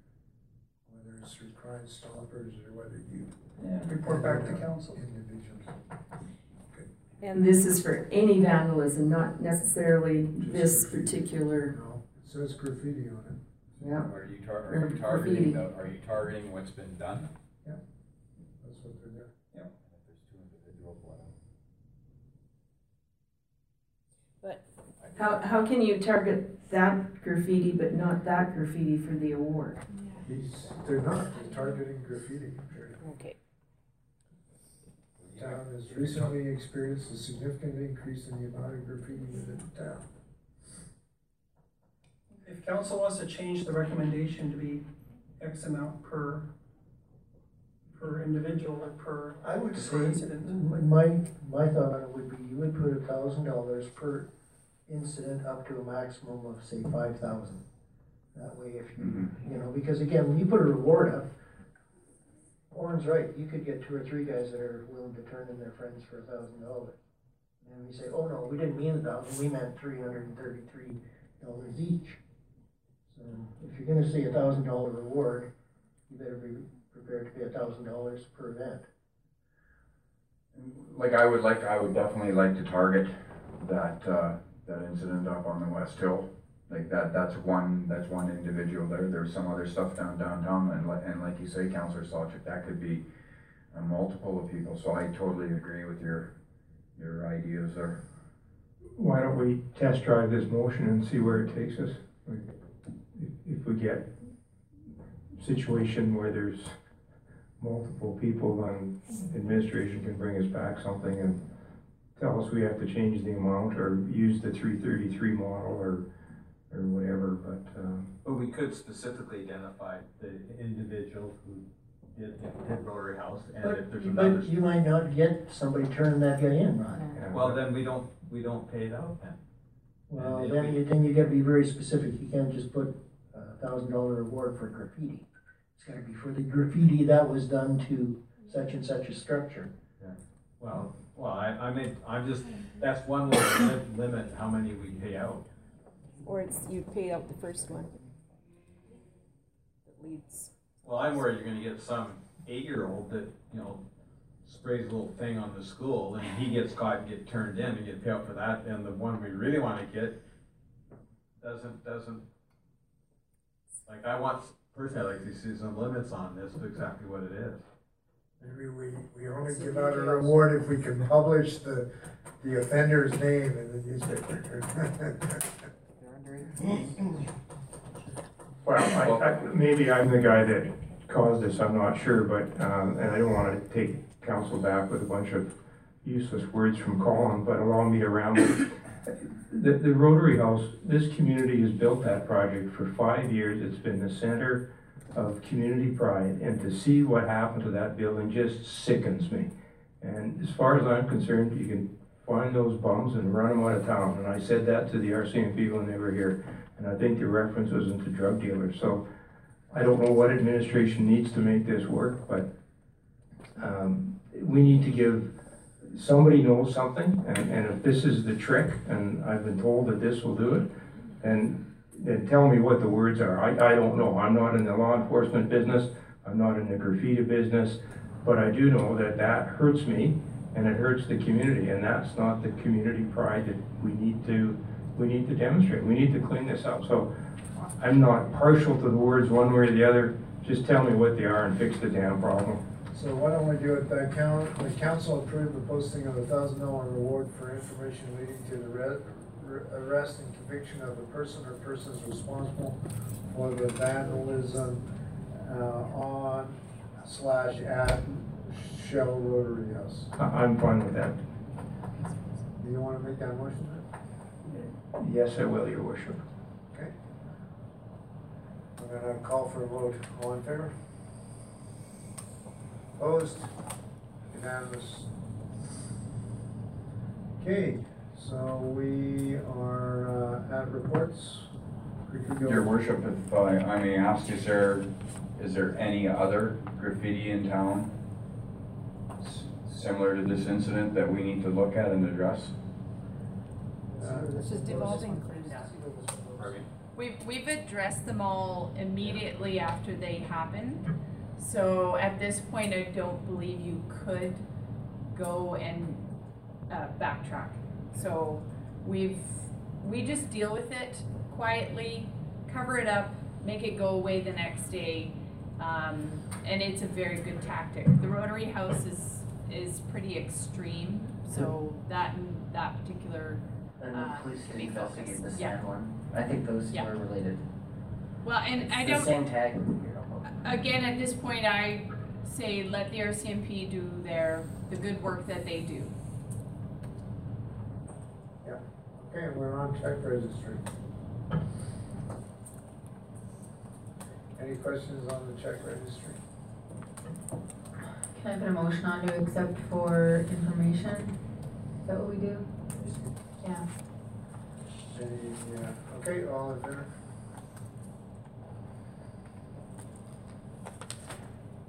Okay, um, council for reports, we should just eliminate this right off the agenda. Uh, we've got, uh, five under, five items under information. Uh, Mighty Peace Watershed Alliance, is there anything here you wanna underscore, Deputy Mayor? I'd advise people to go to the website and look at the maps that are rather, a little bit interactive.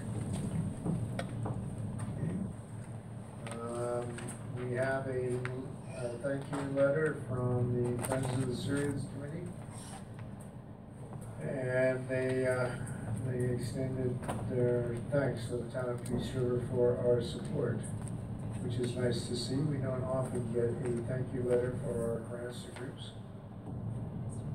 That's, uh, it's a nice touch. Uh, we even received a letter from the Peace River School Division. All, all the work that, uh, Mr. Barker's been doing with the Peace River School Division must be paying off in, in spades. Um, so we, remind me, what did we, uh, what did we donate on, on, on this particular item? This was, uh, is this, Uh, so this is the meeting that Councillor Burr and I attended? No, no, no, this was No. a thank you to some event. this is where we, donated. wasn't this an education event? Oh, Was it, what was that? An education event? Was- So it was for their staff, they had the staff needed, that the, they all Was it a wanted framed to photo? donate something. Oh, a silent auction item, okay. Framed. Okay, that's, Transportation. that's very helpful. Thanks.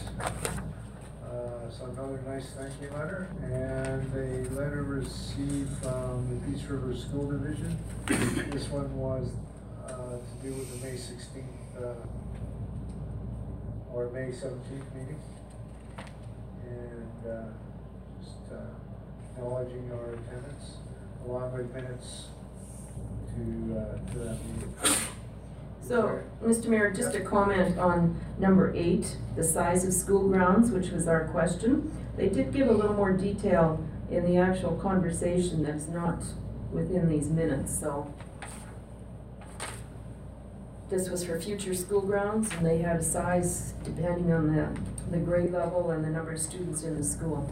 So trustee Crawford spoke to the current sizes of our schools and advised there are no or any current regulations or standards other than ten percent municipal slash school reserve set aside when municipalities are developing. Ideally, ideal location would take into consideration various factors, student population and area, topography, access, and traffic concerns. Um, So does that help us or hinder us, that answer?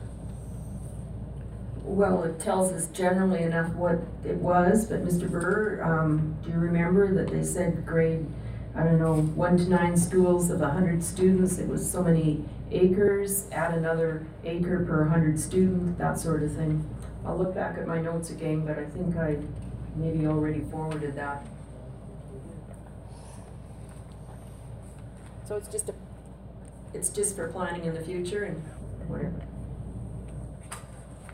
Okay, the next item on the agenda is, um, the uh, municipal planning commission meeting minutes, and the last, this was for the one held on Monday, March the twentieth, twenty seventeen. And and I understand you, the MPC has another meeting on July the third. Do we? No? We haven't been asked Haven't about that summoned. yet. Oh, yeah, big call.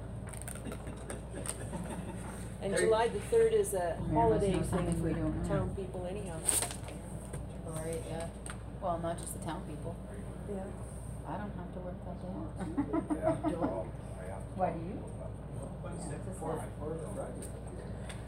Okay, so, uh, maybe a motion to accept. Actually, your, your worship, before we continue, um, we missed our addition. Oh, okay. The, uh, so staff are looking, um, Ministers Brian Mason and Amarjeet Sohi will be coming to town on July seventh. Um, council and city are invited to a forty-five minute meeting with the ministers at nine AM and then a public announcement to follow. Um, so we'd be looking for an enabling motion for, Okay, for that's- council to attend.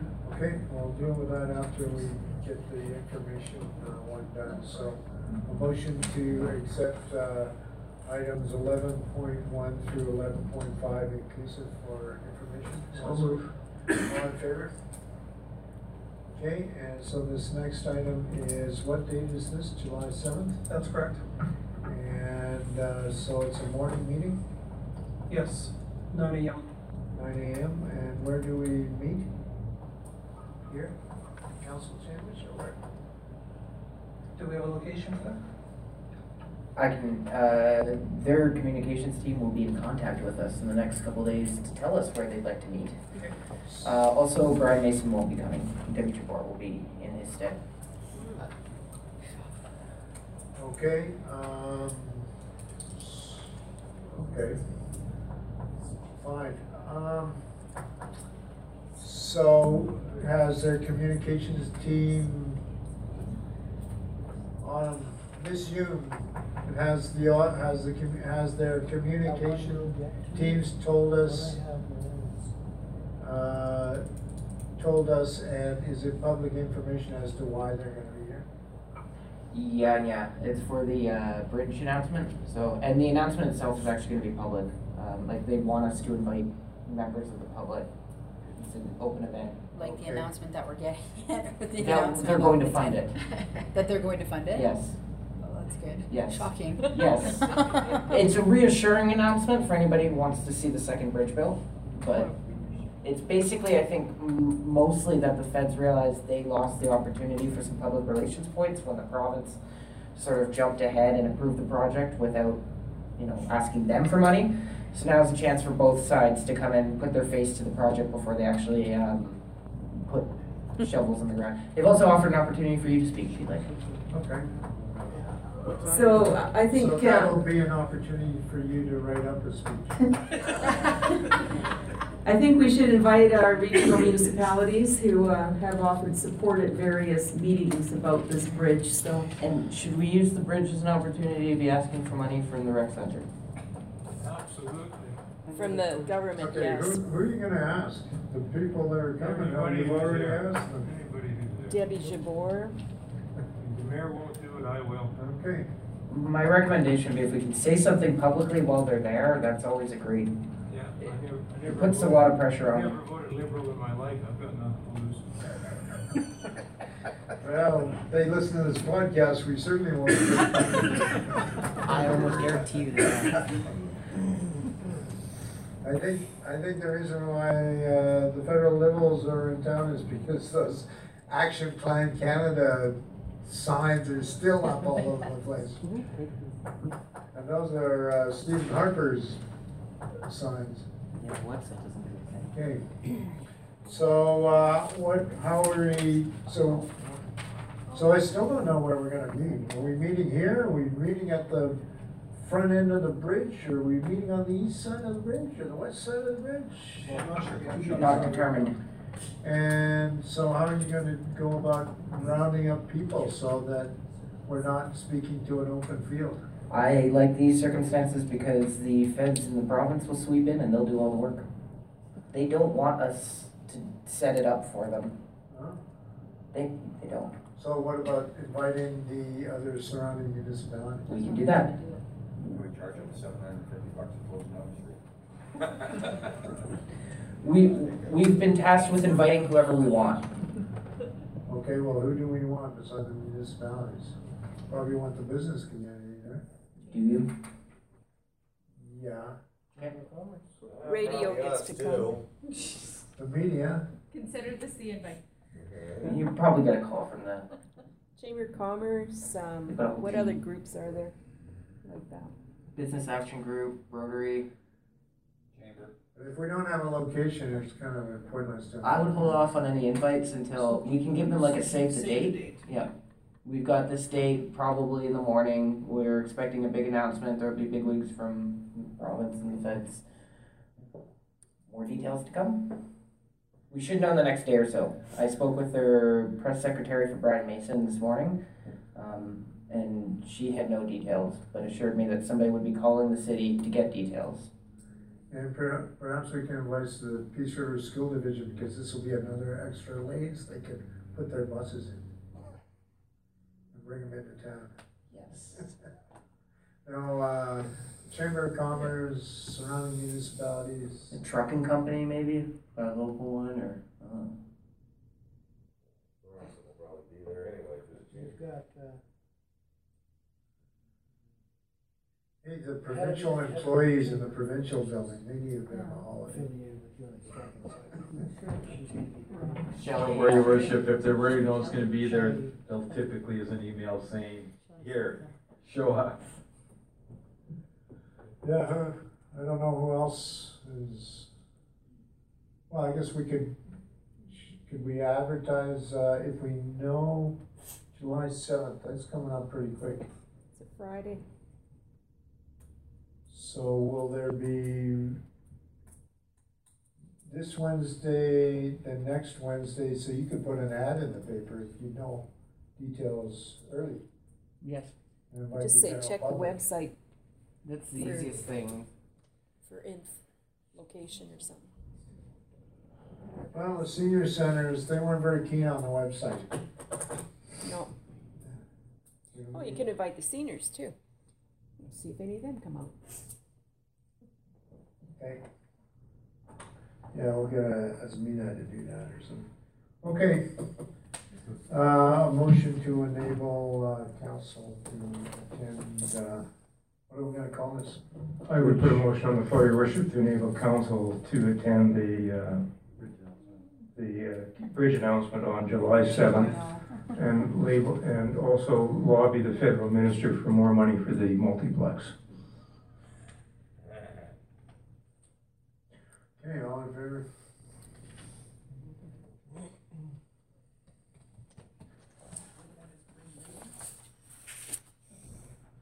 Yeah. Um, uh, notice of, um, no, any notices of motion, Mr. Town? There are none, your worship? Uh, Mr. Taylor, uh, who, what do you need sound bites on? Okay, uh, wanted reward offer to catch the graffiti bandit. Okay. And that's the big one. Okay, you can talk to Counselor Needham about that. He is very articulate and vocal. Understood. And uh, as soon as uh, we have more information on uh, Minister Sohi visit, I'd like to have that information as soon as you got it. Okay. And uh, also, I got some of the, uh, the people that were here uh, for the grants there. I already talked to them on the, Are they all happy? oh yeah. Happy that they got something. And uh, also, I'd like to do a bit- bit of a reminder about uh, why they should not apply for uh, operational grants if they are using it for operational. Say that again? Like, What do you want? there were two uh, that were uh, denied because they were planning on using the funds they requested for operational funding there. Right, so you want one on that? Hoping to maybe remind them that that's not what it's supposed to be used for. Like, uh, story You want a soundbite on that? If it's, uh, if the town's willing, if not,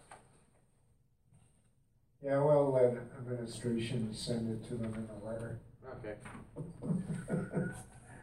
Okay, anything else? Did you- Actually, that covered uh, quite a bit there. That- Okay. That bandit one's a really good one. So we The have all what? the, The what? Bandit one. That bandit one's a really Okay. good one for stories. the, um, uh, July first, June, June thirtieth, uh, Canada Day events, you're well up on them? Yeah. Yeah, we, uh, yeah, so what, what are you doing on the, uh, Ju- Ju- for July first events? Do we meet before then? We don't meet before then, do we? No, No, it's this Friday and Saturday. So there's Friday night, there's entertainment at the park, concert and fireworks. And then Saturday is the regular par- uh, museum, uh, ceremonies and park activities. Farmers. And Farmers market, tons of stuff. NSC stuff is Thursday. Thursday night is Northern Sunrise County, yeah. What time are the fireworks? Eleven? Eleven fifty-nine. Oh, okay. And, and so this year they're on June the thirtieth, eleven Correct. fifty-nine. Yeah, One minute before midnight. yeah. Okay, So we step into or kick off the July first then. okay. Um, and the difference this year is we're having actual, there'll be some bands and activities down at the park Friday evening. And then Saturday, the entertainment for the day is, uh, much longer, plus there's a free barbecue. Okay. IGA Friesen Brothers has co-sponsored with us and able to provide some free goodies. And the times on Saturday again are, Autumn? Eleven thirty is the opening remarks and formal welcome, and it goes until five P M. Noon And to that, three is when it yeah, starts. hopefully the opening remarks don't go till five P M. No. So, Eleven thirty is the opening remarks, noon And that's at the is- museum, Yes, right? noon is at Riverfront Park, and that goes from noon to five. It's divided into two s- periods. Okay. the other thing is the sod turning for the rec oh. center tomorrow, five thirty? Yes, correct. Be there. And that's at five thirty, okay. Five thirty. We'll be quick, like where- half an hour max. Are we advertising that on the website or? No. At the, that's at the site. Correct. So it's a discreet, silent, Media invite, partners invite, BR two, uh, Marshall Lee will be there and a Baytex representative. well, And then it'll be fully publicized far and wide through our communications and other media outlets afterwards. okay, So it's a media event essentially. okay. And Sunday, go to meeting close or what? Or? You're on your own Sunday. And why is this, well, what's gonna make this Canada Day better than other Canada Days? Why- Laser tag. Yeah, laser tag. The additional funds that council provided for such a broader and larger That's what I'm asking, I'm holding you accountable, what are we getting for these extra? Extra bands? Oh, um, the Extra event is two days instead of one. Uh, we have additional entertainment, there's laser tag. uh, Free, free barbecue? Thank you, Free free barbecue. That, that was a huge addition this year, actually. The Uh, fireworks are bigger than they've Yeah. been before. Fireworks is up to twelve grand, Yeah. ten? Is Northern Sunrise helping on that? Yes, I think, I think it's twelve. Okay. I, I believe it's twelve. Twelve thousand dollars. Ish, yeah. And Northern Sunrise County did provide a, an additional little bit of funding. Okay. So, uh, you've got your microphone there, so you're just gonna, you just need five minutes to talk to Councilor Needham, right? Okay, so we will recess for five minutes, and then we'll come back for a camera.